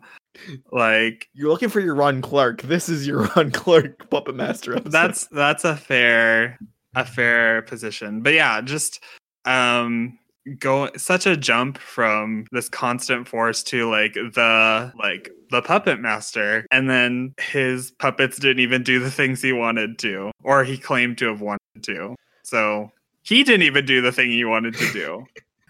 Uh Yeah. he is a solid 17th. yeah, he is so drawing dead. He, as fun as it is, I mean, I think you could probably make a graph of like people in Survivor who have referred to themselves as the puppet master or running the ship or whatever, and like how well they do immediately after that. It's Mhm. probably very short lived. Mm-hmm. Um, like, yeah, like Jeremy really pulled a Ron Clark here in every way. Like this whole episode was about how Jeremy doesn't have the control he thinks he does. I thought, like, I mean, it maybe double hot take. I think he played fairly well. I think it was smart of him to want to keep Wendell, Mhm. but I do think that he did run into the issue of sim honestly Sarah Lacina syndrome and Cagayan, right? Like he's just like, I'm the president now. I decide because I'm in the middle, kind of. Therefore, I have all the control and I can dictate everything. I think Wendell probably left directly because of that, and that's how the episode showed. Was Jeremy misplayed his hand? I thought there was moments in this episode, like when he was talking to, I think it was Ben. He's like, he literally said, no, it's like they're like it's Nick or Wendell, and he's like, "Ooh, I think we should keep Wendell. I, I mean, we can use him." Yeah. Yep, he did say that. like really slipped of the tongue there. Yeah, just wild. What a deconstruction this was of him. Yeah, like there's probably a good chance he he was leaving if he was not immune. Mm. I was, yeah, I guess I was kind of considering why he didn't sort of Sarah Lacina himself, and it was because he couldn't. He literally could not get into that position. Um, yeah, I think. Well, it'll be interesting to see where he goes from this because he doesn't have that same sort of desire to make moves in the same way. So maybe he will sit back, or maybe he will turn into a Sarah Lacina who goes early. We'll see. Yeah, I guess that brings us to Kim. What did you make of your winner pick of the My season? winner pick, Kim Spradlin. Oh, I wish it could happen. Um, she's such a like Chelsea Meissner, like just there as someone like who's there. Like I don't even know what to say about her. She was not invisible. episode, Didn't do anything. Um, I don't even know. Kim could go anywhere. Weird thing with Kim is that there's no clear story still. Mhm. Her story is like I still don't really. The weird thing to me is that she hasn't really done anything wrong, right? Right. I mean, a, a lot of people online are being like, "Oh, Kim Spradlin, she is just sneaking by. No one knows the threat that she was in one world." And is that true though? I mean, it's true, but it it doesn't. It feels like people just don't care about her. Yeah, it seems like her story is still the same as the premiere, where just no one really likes her. You know what I mean? Like, mm-hmm. has anybody said that they really like Kim yet? Like to me, this is the opposite of One World, hmm right? Like it's this is the story of like how everyone says Kim's story, like in simple ways. If you're mm-hmm. like you're gonna explain who Kim Spradlin was, it's like she got everybody to be that her like they saw her as their number one, Right. And they loved her more than anybody, and they were just okay with her winning. Could you write a more opposite to this story of Kim, where no one has her as a number one ally, no one's really talking to her, Yeah, I think they it, really have control. it's interesting how like the opposite isn't Kim isn't Kim is everyone's number eleven. It's more like Kim is everyone's number like seven. Yeah. and so she's just kind of there, but I don't Yeah, know. it's like what Kim Spradlin looks like in one world if everybody actually had somebody else as their number one. It's like she's everybody's number three ally, let's say. hmm Like, sure, that makes her not get voted out, but I don't know. You could leave this game and be like, did Kim do anything? Maybe Right. that's the story. They're just like, she's the Aubrey, right? Like, like, look, she really isn't that great. like, hmm And I think it's almost the circumstance of one world was she was in this impeccable position where every vote was an option between these two groups that liked her. But here, she's clearly not the ringleader, and she can't be. Like, I think she knew that being the ringleader was the wrong choice, but Yeah. then she never fell into anything else that makes sense as a game. Yeah, to like make sense of her story, like she still is an idol. Like on paper, Kim's playing quite well, right? Like Right. Kim Spradlin, the threat, the best winner of all time, all that is in the merge with an idol, not gotten votes, except for I guess she got a vote. Right. But like, she- she's not being talked about. yeah, she's not really ever been a threat to go home. hmm So on paper, she looks like she's playing pretty well. But like I, for for one, have had a hard time figuring out how to evaluate this because like is she playing bad? Should I like I think this certainly lowers her from like undisputed best player of all time, Kim, but I don't know how much is the thing I can't figure out. Like, I don't like that they're keeping maybe it's just really hard to, to explain that just no one really wants to play with her. But like, I do think they have kind of a duty to do that because Mhm. of what Kim Spradlin does mean to Survivor. I don't think they've ever edited someone to just have no faults whatsoever and be like a, a savant at the game like they did in one world but so what's different here like what are like that's the thing i don't get completely unless it really was the story of she was with a bunch of bad players I I wouldn't say bad players. I mean, not that I'm arguing that is false. I would say it is just more that the way things panned out and as it being an all like first time player season, like Kim was able to get into a position where she was the leader and made it work for her. yeah I think here, where it's all people who've played before, it just doesn't work the same. I guess if Kim sort of keeps the status quo, it's almost like I know she has the potential to be really good, but almost certainly whoever wins this season probably has a better claim at being a better player than her. Yeah. And I guess the weird thing to me, honestly, is like, why the negativity? Like, she's gone negative and in a way that I guess you just wouldn't expect. Because, again, on paper, she really hasn't done anything wrong. She hasn't made mistakes. I guess where where has she gone negative other than the so- The Sophie moment, you mean? yeah. I guess nowhere, but like that's a pretty big deal. Her introduction to us was super negative. Like Mhm. it was literally, if you consider it one episode, um, or if you actually if you consider it the premiere two episodes, literally invisible. She does not talk. She's barely on screen. Into ridiculous negativity about how no one likes her and no one wants to play with her and like making all these mistakes. And actually, no, after an episode after that is when she finds the idol. gets Yeah. ripped apart by Sophie. So it's Right. two weeks in a row where you get like Kim getting ripped to shreds, Hmm. and then they just edit her mundanely after that. I think the best reading is the editor's was intention wasn't to portray Kim as negatively as they ended up doing. I mm. think there's a read on the Kim Sophie idol where you can say it's more serving as an introduction to Sophie and sort of killing Kim. And then in the second part of the premiere, I think she's just there as someone who could go home. So So I guess what you're saying is that the idea would be they're using, and I guess this is um relevant to. I'm going to go on a little bit of a tangent here.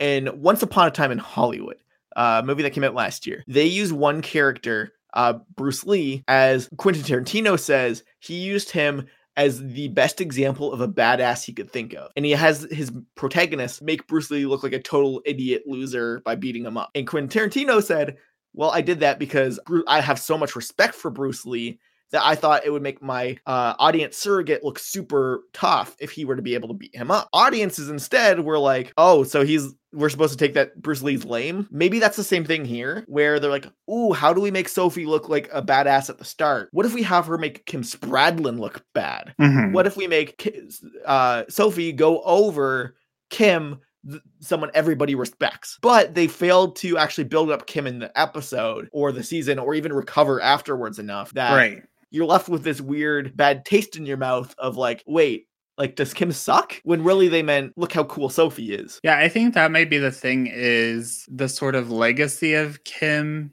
is something that's known, but the editors don't have didn't put a good enough grip on it that it's doing its job in this season. So Kim just doesn't look that great because her legacy isn't fully developed, I guess. Yeah. Like every online person thinks of Kim as a legend. I would say more casual fans might not have remembered her. So Straight up, yeah. she she comes off sort of like bad and just very secondary to the plot. Yeah, maybe this is like almost what we wouldn't have expected, like a Kelly Wiglesworth, right? Where hmm the first episode was like, remember her?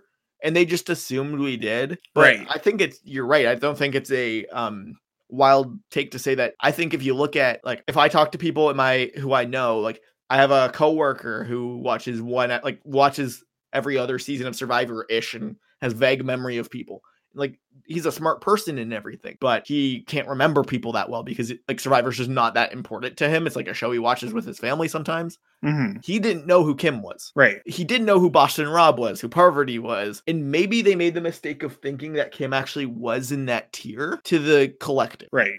because they make the show for him. They don't make it for us. Yeah. Yeah, I think that's the thing. I think they assumed people thought Kim's win was this amazing thing when really it's like a kind of understated character, not interesting to most people in a pretty malign season. Like no Mhm. one loves One World except me. Except you. Um, and then I think they gave like the slightest like skish of like I'm Kim Spradlin and I played really well, but it wasn't enough to sort of make yeah, it's a sense of problem it of all. comparison too, where if you don't remember somebody, you probably just assume they played well in their original season because they won. Like the one information point you have on everybody is they won. So saying I played really dominantly is probably just coded to the audience as like, okay, you won. Right. And so now what? And because everybody else is remembered, that's a problem. Yeah, I guess I see that. hmm Yeah, I think a the sort of killing of the legacy of Kim is unintentional on the editor's part. It's sad, but I don't think they're meaning to pull down Kim as much as they are. I think that's probably not a bad read. And like maybe, I guess to go on the other side, the argument could be actually maybe she is kind of what we said with Wendell and Laurel, where it's like maybe Kim just doesn't do anything this season. And she's like a total wallflower that like gets voted out and does nothing about it. And that would make sense. And they're like, And we're yeah, we're not expecting like huge character moments from her either. exactly, right? Like Kim is really not a very good confessionalist. Like she's smart, she's insightful, she's not interesting. Can you imagine if she had like Adamed though? That'd be amazing. It would have been amazing. like I don't know, like it almost makes me think like as sad as it is, maybe Kim is Troyzan, like second Troyzan. Hmm. Like maybe she just floats to the end and she gets laureled. See, I don't think she would be that bad though. I don't know. I just That's don't what- think I don't think she makes it to the final tribal count. I don't either, and that's why I think your take is actually right that they accidentally buried Kim Spradlin because Mhm. I, maybe they assume her legacy is a little bit more um solid than it is because there always has been the question, right? Like, is Kim brilliant or did everyone else suck?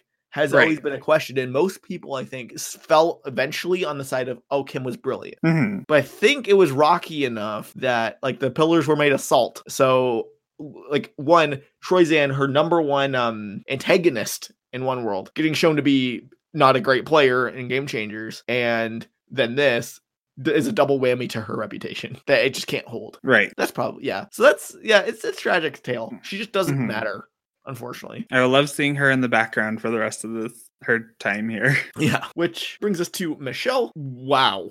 What a bizarre episode. I'm stunned at how this was shown. Like the only reason like i didn't really think adam was gonna go home i wasn't sure though and the main reason is i was like there's no like it would be a crime against storytelling to boot wendell and not give anything to michelle but there we had it and it's like what I think the big question coming from this is what is the reason? It's like why if you look at this episode, it's very clearly everyone ganging ganging up against old Sele. Why not show Michelle in any part of this? yeah and especially when like this episode was fairly evenly edited except for michelle Right. like I, I believe every single other person got a confessional hmm And I mean, like Kim was probably second, but like she's not relevant. Yeah, and Kim got like I would say an order of magnitude more content than Michelle. hmm Like she was actually shown talking to people at times. We didn't even really see Michelle talking with anybody. Like she yeah, was, she has like one line where she's like, "We'll just get rid of Adam. The girls will agree with." yeah. Which, like, what? Like, Also wrong. She speaks Like- once and it's Mhm. wrong. hmm Wild. Um and to make matters worse, the person that like you'd think she's pitted against like Mhm. just left in nothing. That, she that's the thing I voted with get. him. Like, she voted with him. Yeah, probably. no, definitely. Definitely that's been confirmed. I I assume they show the votes at the end, but if they didn't, They it's didn't. definitely it's definitely on the Wikipedia page. So Yeah. I would say And it's I- like 99% anyway. Right. But yeah, like wild I thought. Like um I was in I was in disbelief. Mhm. I was like I'm maybe maybe I like when I was watching it like I like, like was eating or something when uh Michelle's content came up. But no, like she's literally not in this episode except for they say that she's a bad player and they say and then she says that she wants to vote Adam. Mhm. That's literally it. and she like falls off the pole. Yeah. And that wasn't even shown that positively. Mm-mm. Like normally that stuff's like has like powerful music behind it or something. And it looks like she was down for a long time. Yeah, I mean, she looks like hurt. Yeah. Like, there's a weird part of me that's like, is Michelle getting Hedda back? But Yeah, I thought that would make sense too, actually. But yeah, um, yeah, this was the person I thought was the merge boot, and it, they weren't. They weren't even discussed as like a potential target, Hmm. really, other than being in this bottom group. But like, it was between Nick and Wendell, Yeah. not Michelle. So, And like, I don't know, like they did such a good job with Michelle's story. And like Mhm. last week we said maybe this is just the end of her story. I think we were right.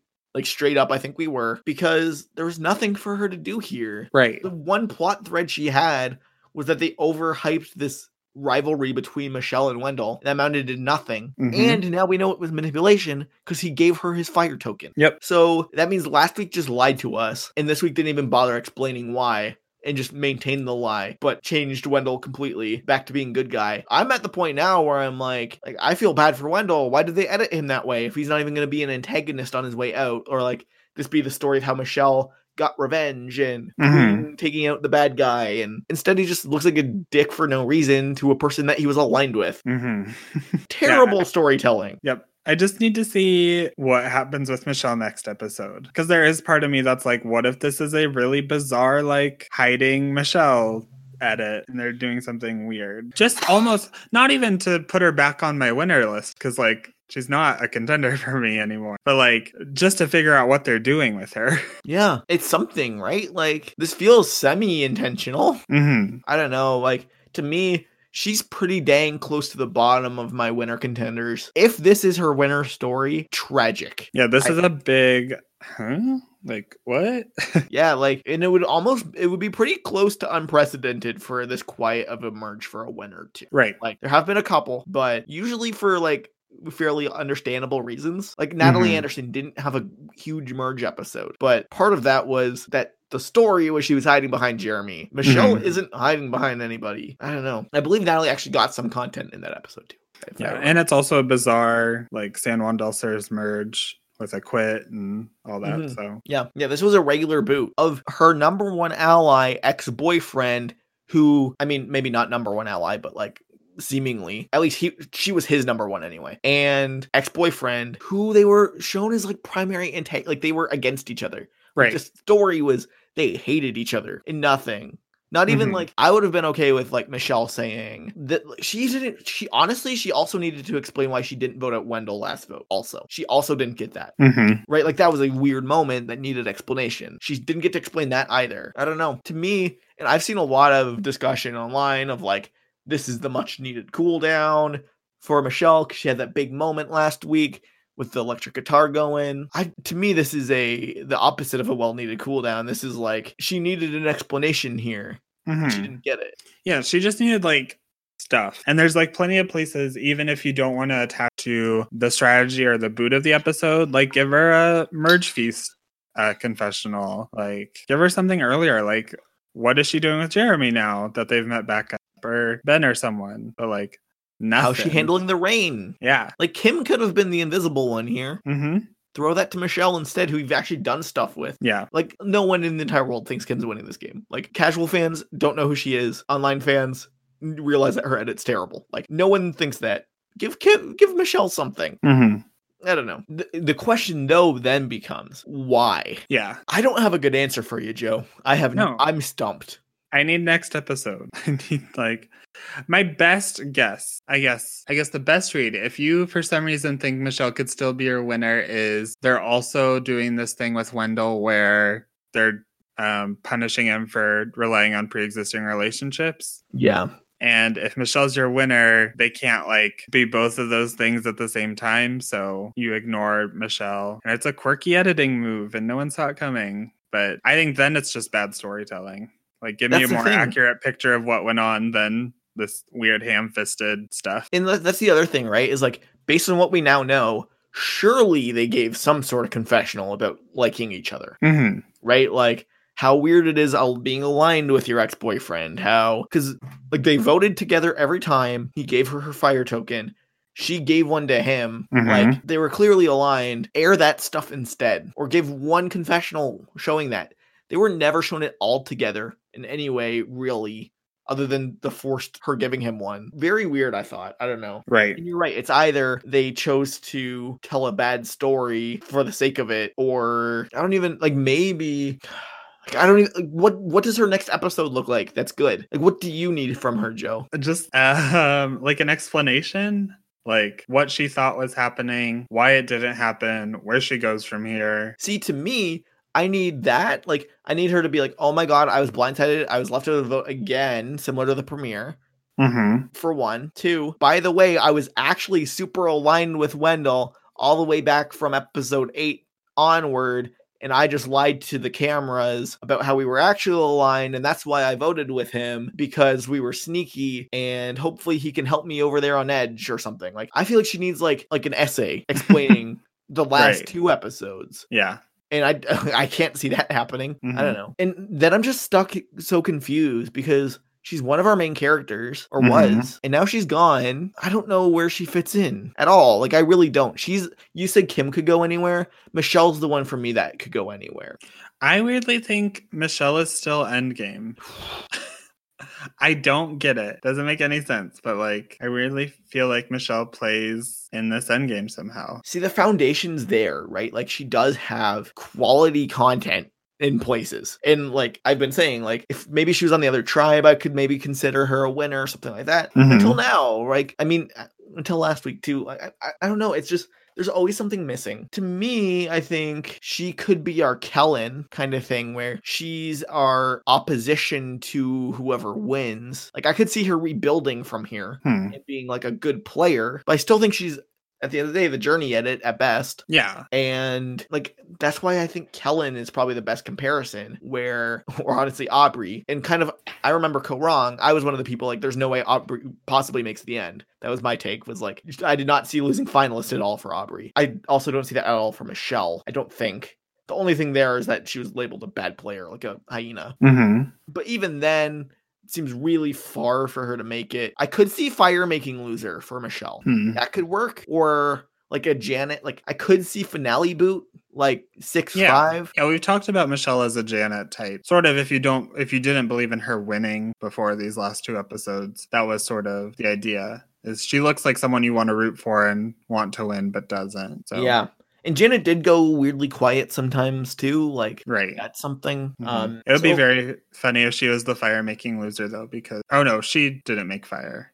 no she's right? immune Okay. it was aubrey and Cydney Yeah. but yeah like if she loses fire like that would make sense to me hmm but i don't know like she could also leave next week like I, I would not be stunned at all she's you know what actually i think she's our top candidate for a person to leave and come back Hmm. That would make sense. Then you could follow up on the Wendell Michele story at Edge, Oh, that's true. her come back, prove herself, and leave i- immediately. That would make a lot of sense. Hmm. I don't know. Maybe. She's so weird to me. She's so, so weird to me. Yeah. This episode just threw everything off. Which brings us to Nick, the hyena of the hyenas. hmm He had an Hmm. amazing next time on, for what it's worth.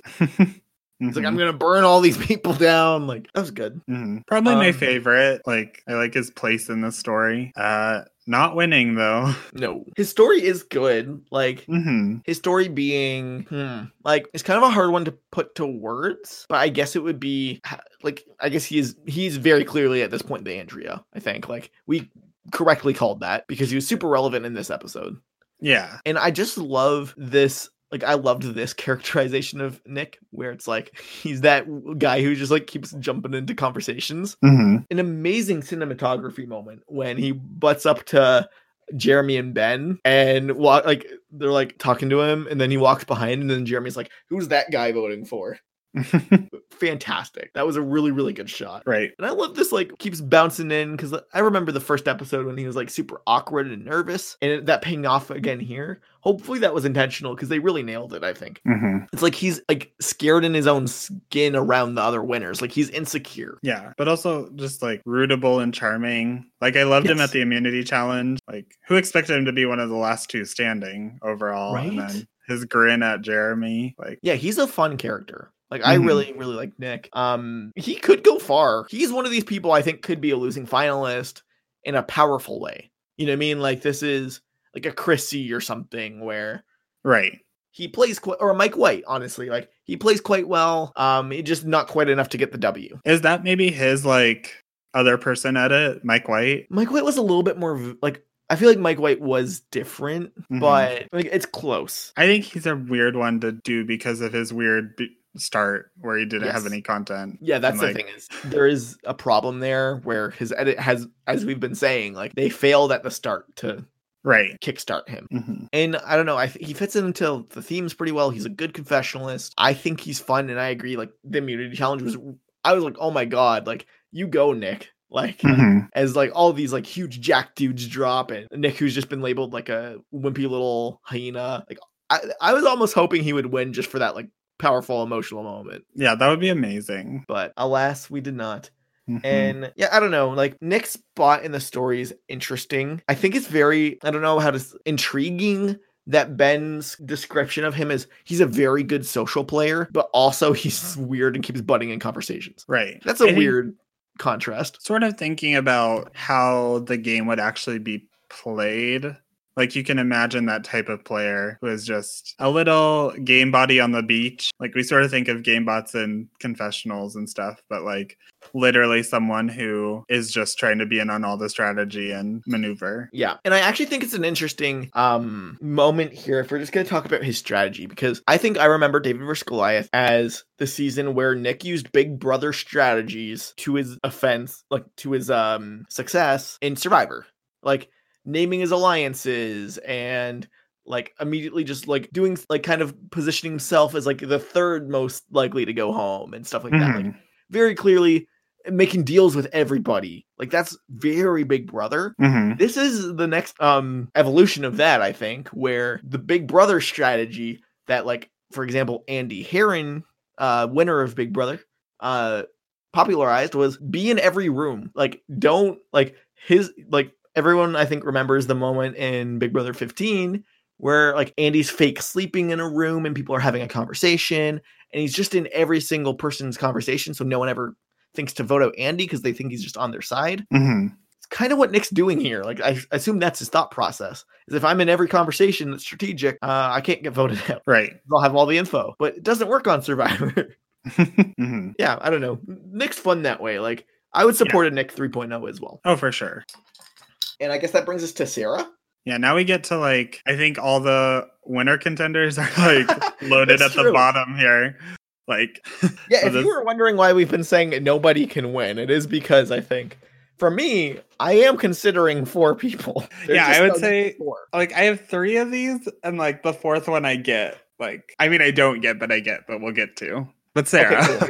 yeah, I have I have three contenders and like a backup, and it's Sarah. yeah, So that's the thing for me. Let's just talk about Sarah. So this episode, her story is she's the one who is like gets the mer- like that merge confessional, right? Like Mhm. we're all the threats. We're gonna figure out who has the biggest mane. That spaghetti analogy, both good Right. and future looking, right? Like she was clearly not that relevant in this one. Though I do think before we get into like what her chances are, I was super impressed with what I saw by Sarah in this episode. When people come up to her and they're like, "Are you okay with doing Adam?" She's like, "Yeah, sure."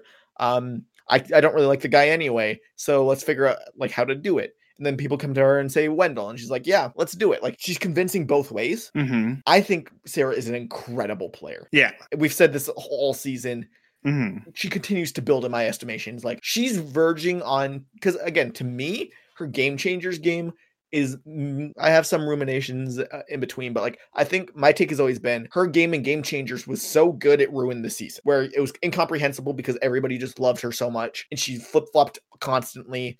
And no one cared because they loved her. Right. And it made it impossible to tell the story without making it just like, just listen to Sarah. And eventually they kind of just did that. They just let her monologue. I think we're seeing that same level of skill again. I don't know if she wins. Again, her edit's a little worse than everybody else, but you see the skill there. And to me, like she's really quickly approaching like one of best of all time tier. I would say I agree with that. I think Sarah's a very good player, but I would say almost a comparison if we're taking this episode, unfortunate portent for what the season provides. I think a similar thing might be happening, but it's just not Sarah who's doing it. Like someone is wrecking the season so that they can't tell a comprehensive story, but it's just not Sarah.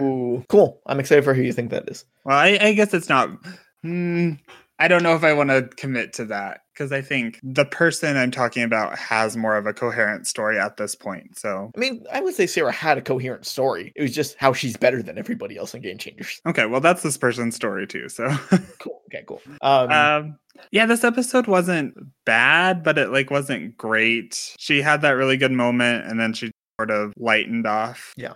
It's like just enough to like. yeah, this to me is like the fine. You know what I mean? Like she this is the exact content you need to remain my fourth that I put a block in between the other three. Mhm. Right? I Like mean, yeah, she's my third, but it's it's way lower than the other two. okay, cool. Interesting. Yeah, to me like like the one problem I would say you could have with her story overtly is her like everybody's a threat mentality, right? Like if the season is really about hyenas versus lions, she her confessional is about how everybody is a lion. hmm missing the nuance that some of the other players have, right? Like Tony Well- is like, well, there's big players and there's low key players. And Sarah's just like, we're sitting at the table and we're all threats. I think that's in a way more nuanced. I think you get, like I said earlier, I think you get that take that there's lions and hyenas. I think it's more big brain, if you will, just for Sarah to say, no, everyone's a lion, just some people have bigger manes than others. That's true. So, but I do get the other way as well. Yeah, it's hard to say. Like this one is like Sarah to me, other than Michele, is the biggest question mark because again, she is like a story of second bests, right? Like she like gets the lion confessional and we're met I think she's being billed as a powerful player. Mm-hmm. but also we see a lot of her game through other people's eyes or like it's like she's tony's number one she's sophie's number one she's tyson's number one Yeah, I think the best thing Sarah needs right now is to start dipping back into some of those relationships. yes and being like, where do they stand? Like, Sarah and Tony not being shown here is weird, but this episode was so devoid of previous relationships that I would almost forgive it. Yeah. But it should probably be a next episode. i agree T- initially when i watched this i was like oh i think i might eliminate sarah because her game's all about relationships and they were just not mentioned but honestly this episode basically had nothing extra like it was Mhm. so trimmed down so to the point there was no real spot for her to jump out here And I would almost say this episode wanted to, for whatever reason, tell one story the story Mhm. of Jeremy driving the car, and everything else flew out the window.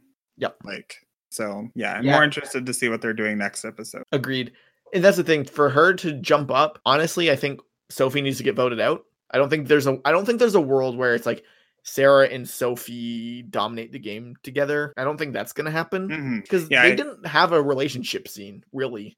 Like Sarah, I'm guessing on the island is closer to Sophie than anybody else, and we saw that on Yara. But like, I still say that her bonds are closer to Tyson and Tony. Mhm. Like the world where Sarah wins is the one where Sophie gets clocked early Right. as weird as that is. Um, but yeah, that's that's Sarah. Mm-hmm. I guess my I think she'll go far. I don't I don't think there's a world where Sophie's hiding behind Sarah. As weird as it is, like I feel like Sarah's probably a late game player, but like that could be eight. Yeah, I'm trying to process that. I don't like. I think Sarah and Sophie go far together a while, but I still think if that's the case, Sophie wins. Yeah, that's the, that's the problem. Is Sophie has a better at it. Like, hmm and Sarah might be playing better, but Sophie has a better at it. Um, And yeah, the pr- I guess my one thing is one she was the decoy boot in uh the next time on, so I think she's I think she's safe for like the next couple rounds. right. And then like I could see her go like Sarah would make sense as like a final eight, final seven, final Mhm. nine boot. Like that could be her spot. So we'll see. I think she makes it further though. I think Sarah's finale night. My problem is I'm I feel like I'm starting to think that too many people are finale. night. Eh, I feel I- like I have a solid like six for finale well, night. you're saying what? Adam's finale night? Didn't you say Ben's finale night? like hmm, let's go okay adam uh oh, i don't know if i want to stick ben in there adam michele sarah sophie tyson Yeah, that's not bad. See, I would yeah. I guess yeah. I mean, six is a lot of people, Like, but it is five plus a returnee. So that's true yeah, I don't know. Uh, That's a that's a good take. anyway on to sophie herself um this episode was great for her Fantastic. like just looking at this episode it's so clear that she did not have near as big the role as the episode gave her Yep. like she she talks about how she's okay with not being in every conversation and yet it's though her like meek little saying i would prefer wendell is sort of the thing that switched everything up Yeah. or threw everything into like the chaos that it was presented to be so No, I Yeah. 100% agree. Like, Yeah. she's not like, oh my god, Wendell needs to go. Like, I'm gonna mhm. hit the ground running. It's like, you know, I would prefer Wendell. right and it also it matches with what she said early on like i don't care who i'm aligned with i care about Yeah. and the one person she says she wants out goes so Yeah. Straight up, like, and I think that's the other thing is, I mean, you said this episode was so concerned with telling one story, and it was many things. It was how Jeremy failed. It was how Huber's controls. It was how Denise like is able to slide away from getting voted out. It's how Adam's scared. But I Mhm. think predominantly it is about how Sophie caught onto Jeremy's plan right and clocked him before he could take control of the game, Mhm. and yes overtly so. Yeah, she just has that excellent confessional where she essentially says, if that might be the most interesting thing is that if this episode was about telling a story that wasn't the necessary truth, it was certainly the truth that best matched Sophie's confessional about reading that we're supposed to assume she read the game accurately. Yep. Like maybe she didn't actually read it accurately, but we are supposed to think that way. Yeah, and it sounds like it was mostly like a collective decision. Everyone's like, uh, "We're not going to give Jeremy what he wants here." like, Mhm, Right. but instead it was showing like Sophie's big move, mm-hmm. massively good. Like, I'm sure she probably played well here, but Yeah. I don't know. Like, I agree. Like, there was the the this story that they chose to tell looks really good for Sophie. Mhm. Um, and like you said earlier, as her being the person who upsets the threat sticking together thing, mm-hmm. like she she sees through the she sees through the um mist. Yeah, yeah, she's able to take back control before it's too late, at least. Yeah, yeah. Sophie is, I think, my number two. Oh gosh, how could how? I am gonna need Maybe some- number one. I don't know. It, it's so close. Like this whole season for me has been so stressful because Mm. I think I've been overall high. Sophie, eh, looking at my chart, has been my number one predominantly four of eight episodes or whatever. Um, and to me, I view it on a percentage basis. So for me, I give Sophie a solid 40%, I think. Maybe 30% of the win equity. A huge amount. Um, this was a fantastic episode. Like Mhm. really, I don't think you could plot a better one for her, down to even like her getting to cut into Denise without really a second half to that confessional. Like she was pretty much just like, guess that makes Denise a threat. Like, does Sophie want to vote out that? Does Sophie want to keep that? We don't really hear. Maybe Right. she said the wrong one. Um, there's a lot of like I felt like there's a lot of like little manipulations in this. I think the one that's getting a lot of coverage or should be is Sophie being cold was held on to for so many seconds. Like they cut back to it like four or five times how cold she was. Mhm. got Nick saying, "Oh, she's not going to last long." Or no, sorry, that was Wendell saying that. Um, like she's got she's down fast. She's cold, and instead she lasts till third. Do you Do you think the episode did an adequate job of portraying that she lasted long? Yeah, I think that was the intention. I don't know if it nailed it. Okay. Because, yeah, it's like, I mean, she's third of five, like, not terribly impressive, but But she beats a lot of guys. yeah, like it, it feels impressive. I just don't know if they stuck the landing. I agree with that. Do you agree that they were probably trying to? I think so. Yeah, I think so too. Mm. Because it was like, oh, you look colder than anybody in Survivor history. Tell me about that, Sophie. And then she talks, and then it cuts to somebody, uh, to Wendell saying she's going to drop fast. Then it cuts back to her being cold. Then it's a zoom in on her face. Then it cuts back to a wide shot of her. hmm She's Like- holding Sarah's hand. Yeah. And that zooms in. hmm Like, that's really powerful. And I think in South Pacific, Sophie's big problem was that she was seen as too, I mean, the right word is cold.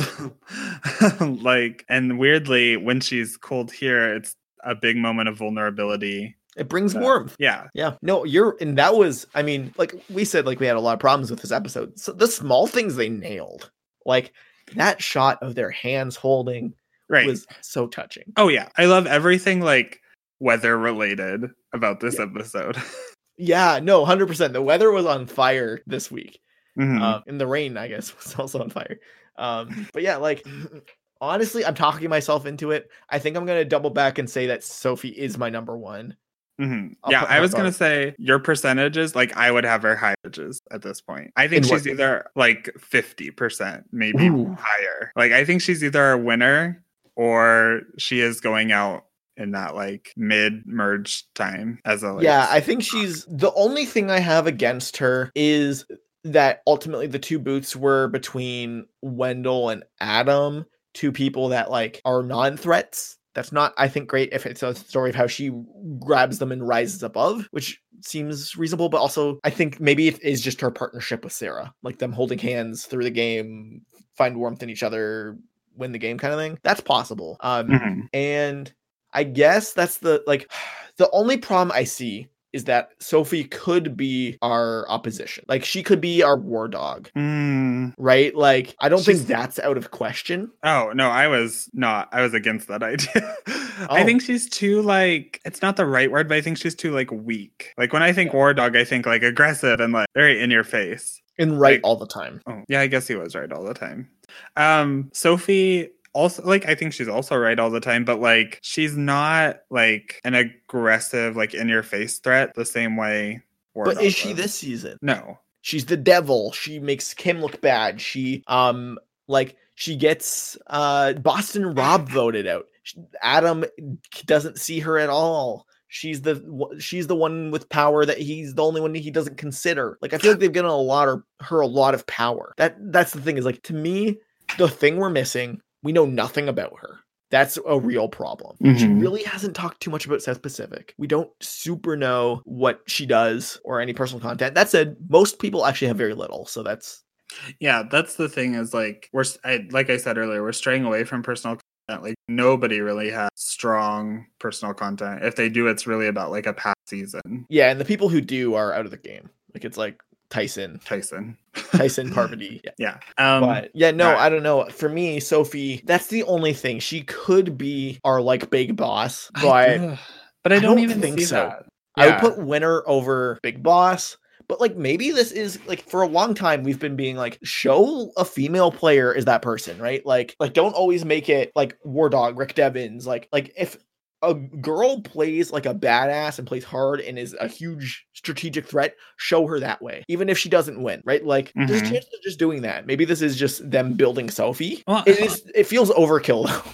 I don't think. See, I think we're just reading her differently then, because I don't see her as that like like a Missy Byrd level like player. She still I feels she very. is. She feels very calculated and like wise in her game, but not like cutthroat and hardcore. Huh. I would say like Missy Byrd light. Maybe. Mm, I don't know. Missy Byrd without the negativity. Yeah, I guess I, what I'm saying is I feel like she's of a conventional point. Sorry, I didn't catch why. what you said. I think she's more of a conventional like winner at it at this point. She's not. she can is, yeah. She's not going beyond that yet. I'd love to Yeah. see it, and I don't know if I'd rule her out still. Yeah, honestly, mostly I'm playing Sophie's advocate of like not um like uh I do think there's a way that this isn't a winner is my only thing. Like Right. There's just and enough. to me, number two is very close, and I think it's honestly, it's a. war- I think this season will be a war between my top two contenders. I don't know who's gonna win. Hmm. I'm just afraid of your number two contender. Uh, let's get to them.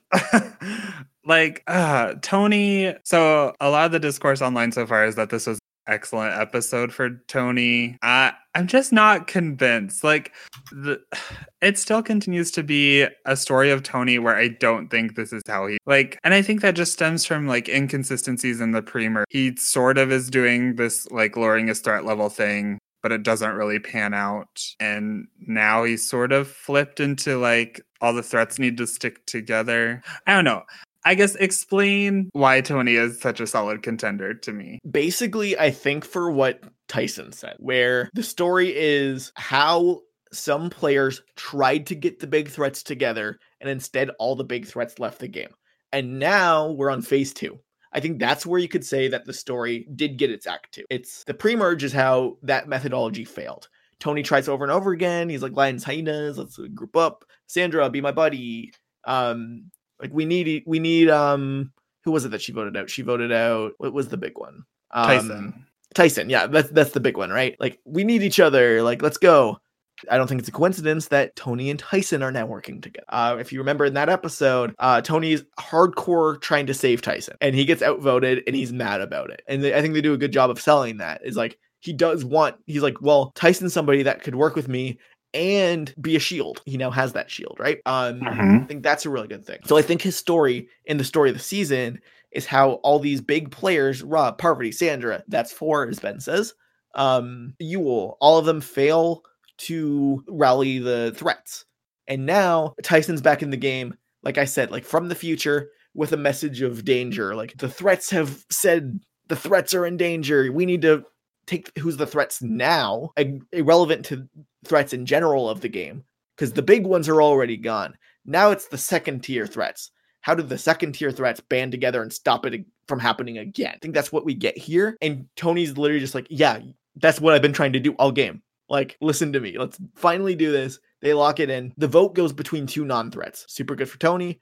Um, he shows himself wanting like wanting Wendell to go because he doesn't want Jeremy to have that. Like Jeremy and Tony have been kind of pitted against each other despite Mhm. working together. I think that's really good for Tony. Um, also he kind of takes a back seat here and the actual strategy talks, which I thought was good. That's to me what shielding from negativity looks like. I wouldn't be surprised if he might have wanted Wendell to stay or whatever, like something like that. But Right. I also think there's been, and my biggest reservation with him is that episode with the Spy Shack, which was Mhm. t- terrible. Like that was very bad. Um, but the ultimate thing to me that solidifies him as my number two contender is that merge confessional where like i don't think you could find happier music in the entire world to play as he's talking about being like a kid in a candy s- at, the bodega which I, I assume is a convenience store candy shop or something It's like a grocery store in like big cities.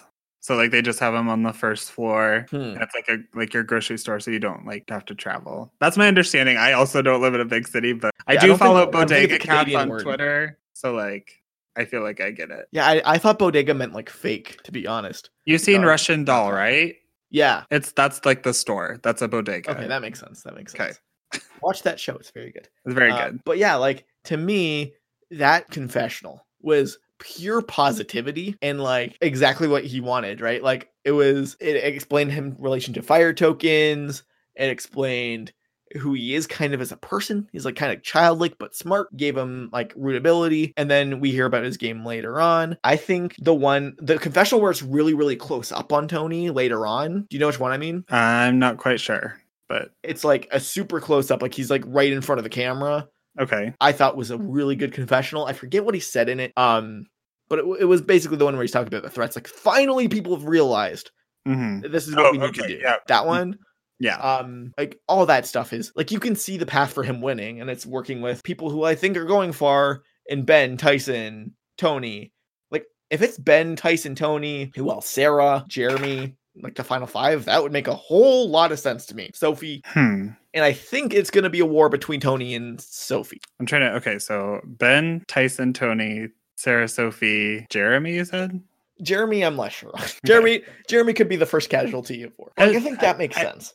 Okay, yeah, I was trying to because like I think one of my counterpoints is going to be if we think about my finalist group, which is like Adam, Sarah, Sophie, Michelle, like that doesn't really gel with a Tony win. Yeah, yeah. I And I think we both see this season going very differently. Like, I do not see Adam at the end. I I, see think- Adam leaving soon. Yeah, for one, I think that's a big thing is I sort of realized that like people who are considering Tony have a different picture of the season going forward than I do. And it's like I get why people are considering Tony, but I can't like I don't know, it just doesn't just doesn't connect for me.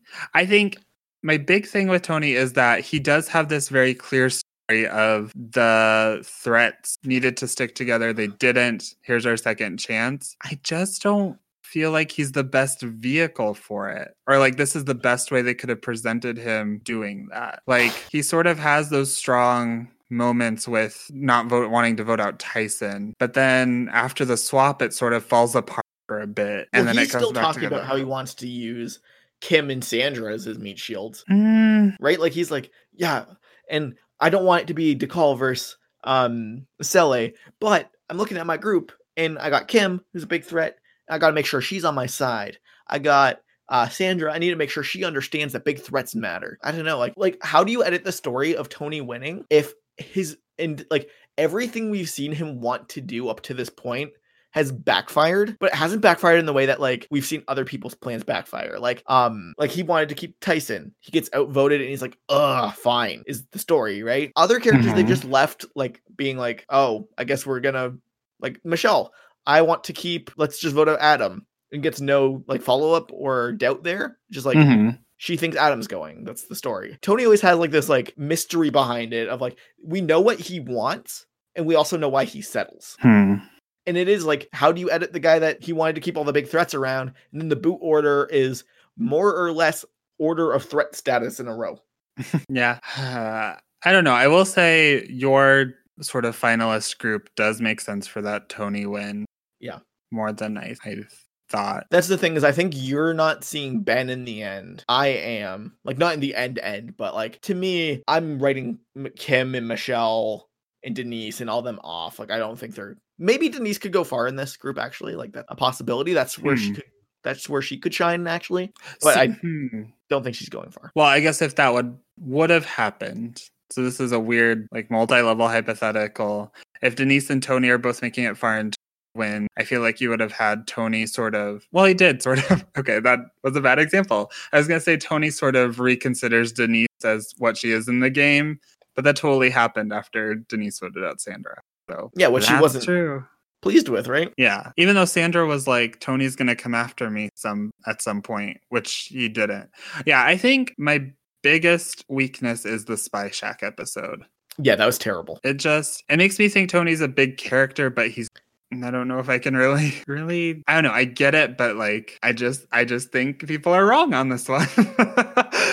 yeah, no, like I don't know. To me, the biggest problems are one that he is Tony Vlachos. Like he's the guy is so over the top inherently, right? Like he gives regular confessionals and it's like high energy and like frantic. Mhm. Like th- th- th- he's always gonna get content, and he, that's not always the best way to view things. But like he is always gonna get content, Mhm. like no matter what. Like he could be second boot, like game changers. He was literally what second boot, third boot, second Yeah, boot second. and he had more confessionals than some of the finalists. Like he will always get content.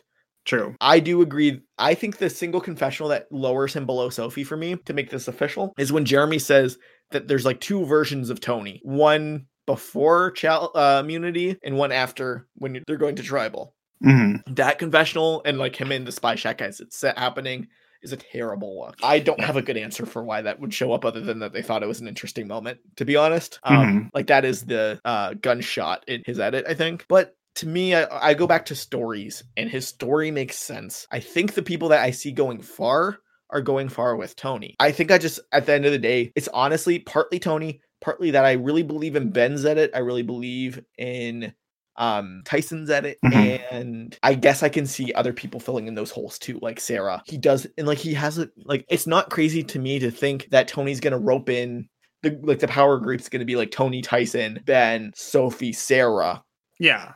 I think that's that very would make sense. feasible. Mhm. so basically Dakal plus Ben But yeah. I think I think looking at a next episode, what would make me be more considerate of Tony would be like Adam going, like because I think Adam is actually pretty important to Sophie's story. yeah. Like I think this episode actually set that up a lot as they're closer, or the show wants to at least tell us they're closer, and Sophie definitely sees Adam as a coat. I think.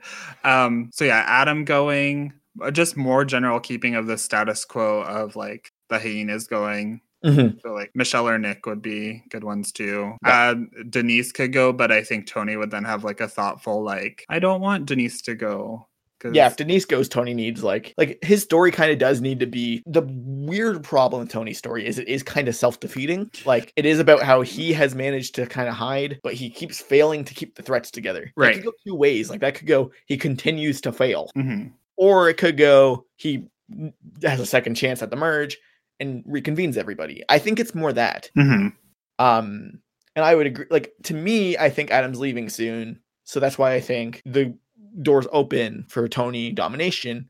I also think Michelle's going soon. Like that's the group I see kind of leaving next is like Adam, Denise, Michelle, Nick. Tony's the one who gets to call Nick like the crazy scavenger man. Like Right. stuff like that. Like he gets these important confessions. Like I left this episode the first watch being like, wow, could they not make it any more obvious that Tony is dominating the season? Second watch, mm. I raised way more on Sophie.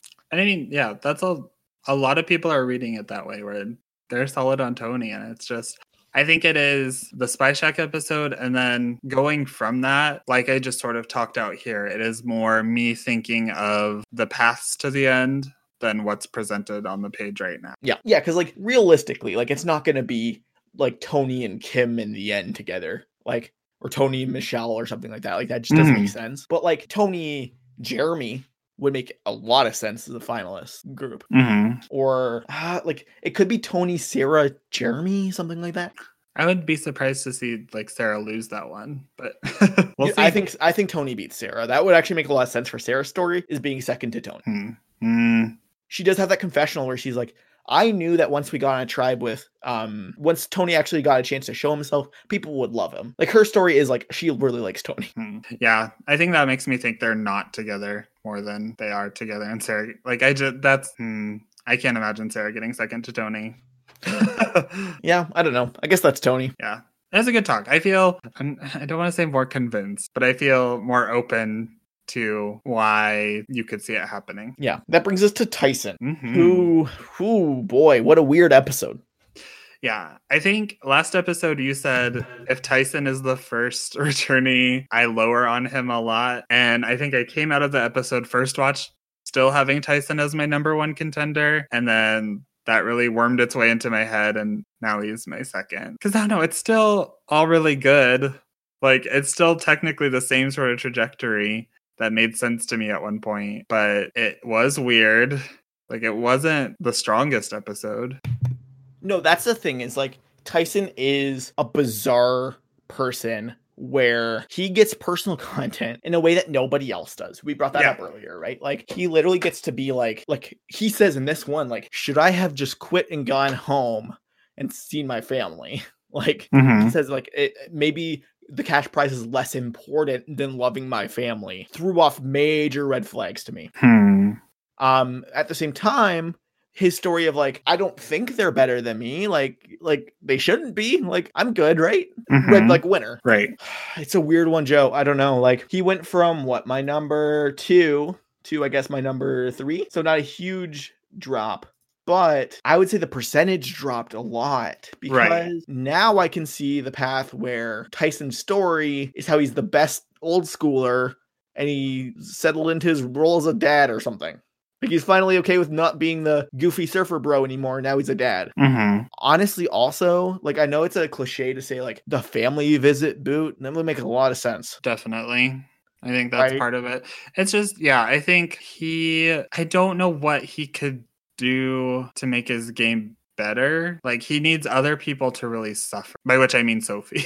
like, yeah Sophie needs to falter a lot for me to be like, Tyson is probably winning. one of the best things for him was his confessional where he's like if i was these other people i would vote me out right away because what is it? Uh if they let me get my roots, I'm the kind of player that can build a home and then I'm unstoppable. Could be Mm. his story. Yeah. Even at uh tribal, like people like Tony says, the things that made Tyson a threat before no longer exist. He's a new player. hmm Stuff like that's really good. Him talking to Ben's really good. The family stuff really made me nervous.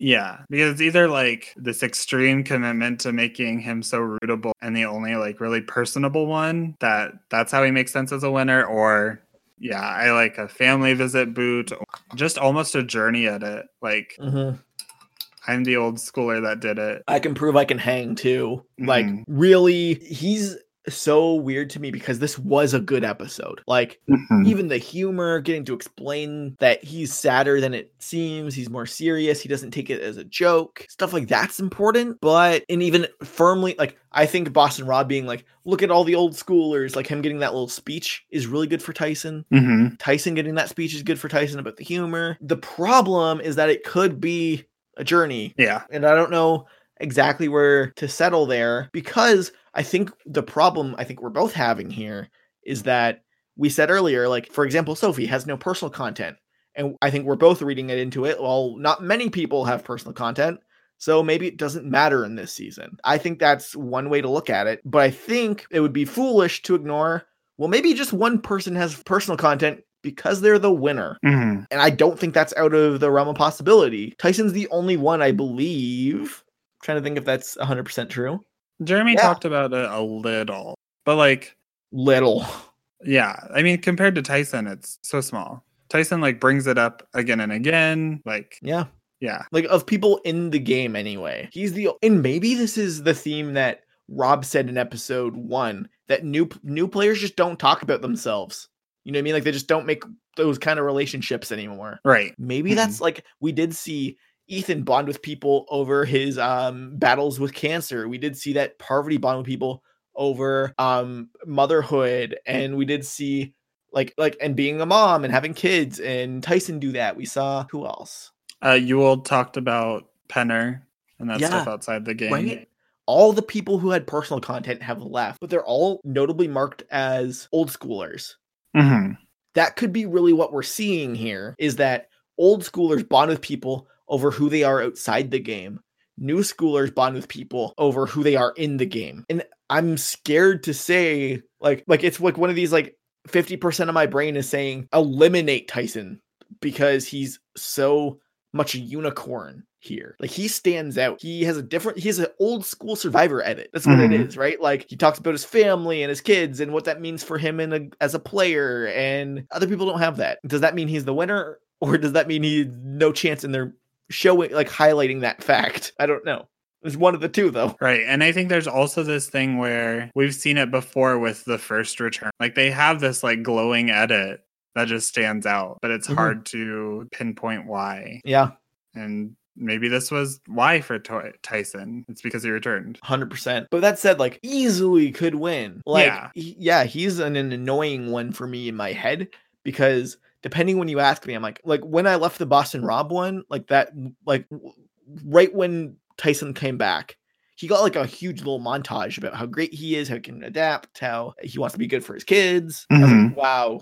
They could not make it more obvious that Tyson's winning. And then I left and we got the Tony stuff, and I'm like, wow, Tony's winning. And then Sophie got her moment. I'm like, wow, Sophie's winning. Like it was like a ping pong of an episode for that. Like I felt Mhm. like that to me, the episode was like, here's your three contenders. Tyson gets the first 20 minutes, Tony gets the middle uh 10 minutes, Sophie gets the last 10 minutes. hmm And I don't know, like either way, they've done something very fun and clever with Tyson's edit, and I really commend them for that. Yeah, I'm very appreciative of, of course, this like three horse race, whether it's that or not. Maybe someone else is winning, but like, um, The Adam fans are like, Adam's obviously winning and wins. yeah, just like, but also the special way they've they've also made each of these different. It's not like three of the same like GameBot winner contenders. Yeah. it's like Yeah, like the fact that Tyson's the only one with personal content is very like unique. Like Mhm. I really like that as an editing choice, just to highlight massive difference between him and everybody else. It's clever. Right. I, I assume that is intentional. That that reads like an intentional choice. Mhm.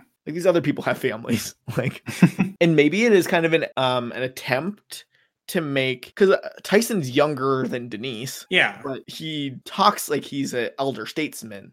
Yeah, he feels so old Yeah, in a good way. yeah, exactly. Like you would feel like realistically, like watching the episode, that there's a chance that Tyson is the only one with a family. When we know that's not true because a lot of these people are family people. Yeah. The show's trying to show us is like the new players are kid like and the old players are family people. Hmm It's clever, but that's why he's number three for me. Yeah. Number two for me, but he is a weird one.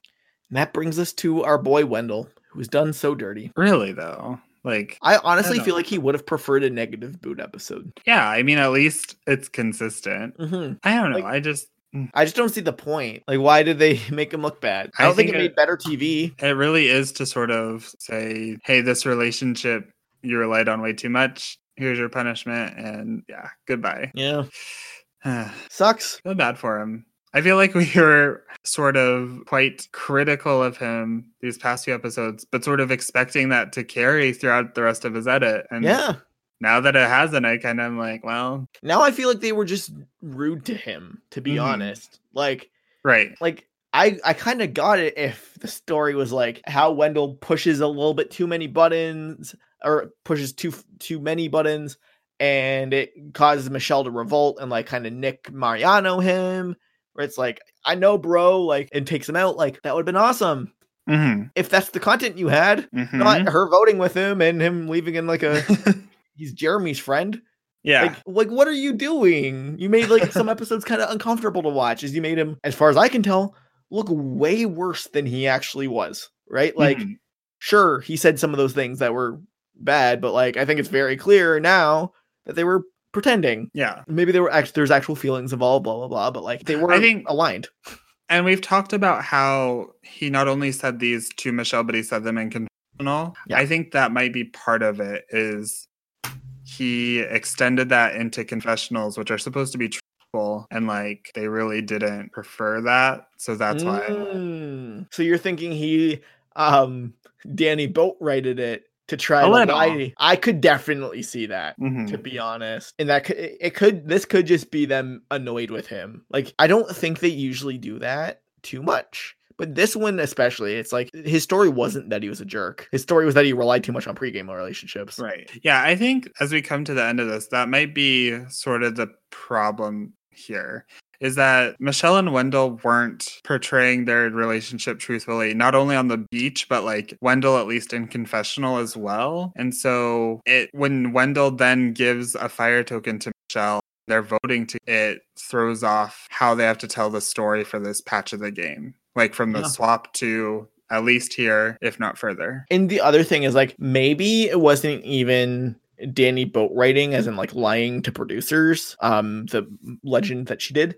Um, Mhm. but maybe it's more like truthfully personally he did have some reservations about michelle and like he was annoyed when he she quote unquote challenged his win but it was annoyed in like a goofy way and they stretched it to be like look you're relying on somebody that you're annoyed with like just play the game in front of you wendell because if this Mhm. was just somebody random you would have voted her out right. the problem is that they flipped it to the other perspective. They showed this through Michelle's eyes. Then you're just left with this incongruent, like, sorry, incomprehensible story where she's following somebody that we were shown berating her, being super rude to her, like condescending, and for what? Nothing. And really, they weren't. She he wasn't doing that, as far as we can tell. hmm They were aligned, Mhm. and she probably ma- she made the right call working with him. So why did he make him look like a jerk? Because they did. They made him look like a jerk. hmm And I don't know if he was that way because now I'm questioning whether they lied to me. Absolutely. Just I don't know. I guess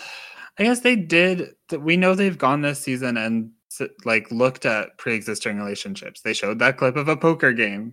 So like, there's a lot of nuance here to say Michelle and Wendell look like they're disagreeing, but actually they get along, and then sort of Wouldn't play that have that made up. the episodes better? Yeah. Right? Like, say, like, make it look like that Michelle did something brilliant because she kind of did, right? Like, it is kind of like, I mean, it's still kind of outside the parameters of the game, I guess, but like getting your ex boyfriend to pretend to hate each other, or at least maybe if they do hate each other, play it up but still work together. hmm kind of brilliant. It is. And it's not something that you really ever get a chance to see in Survivor because usually people don't cast like couples that don't like each other or whatever Mhm. that have bad blood. Um, and that's the that's the ultimate weird thing of it, I guess. And maybe it's more because most of Michelle's confessionals were like it ended badly. Maybe she just didn't give them the part of the story they needed.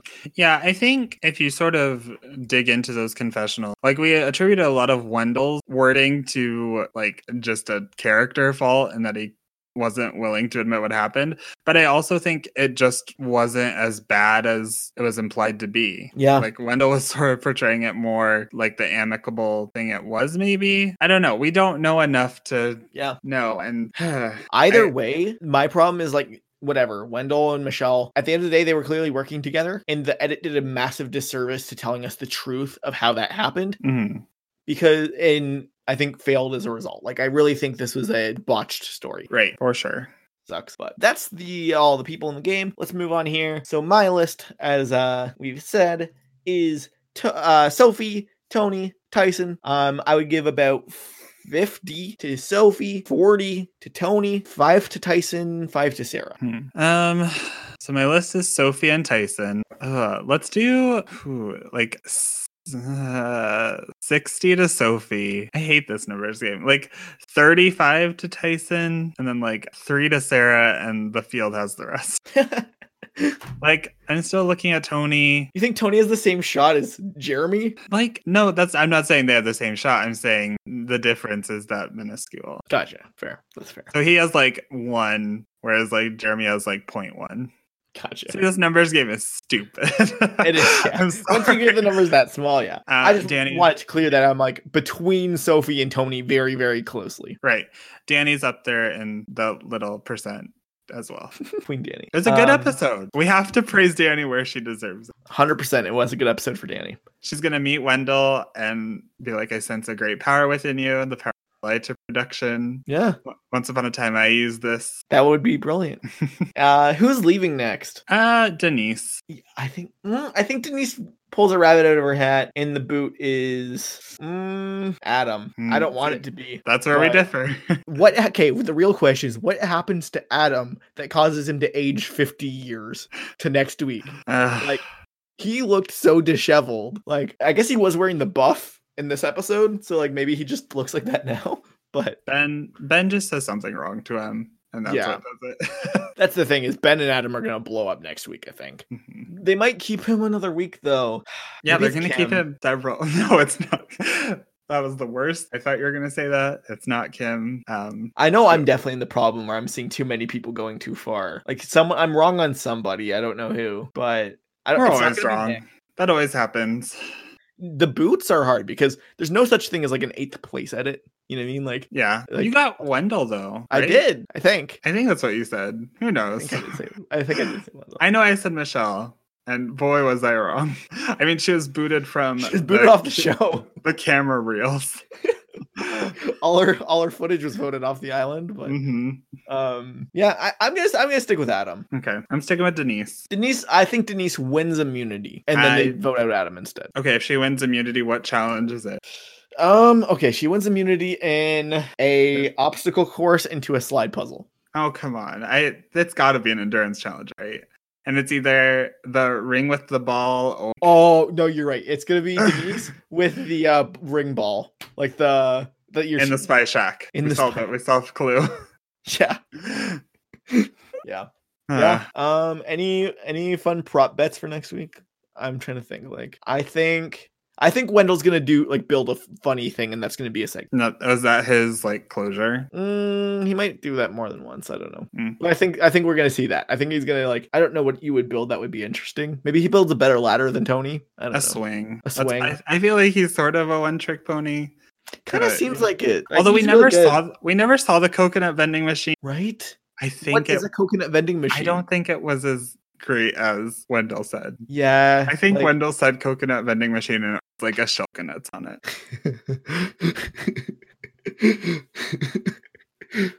That's probably what it is. Yeah.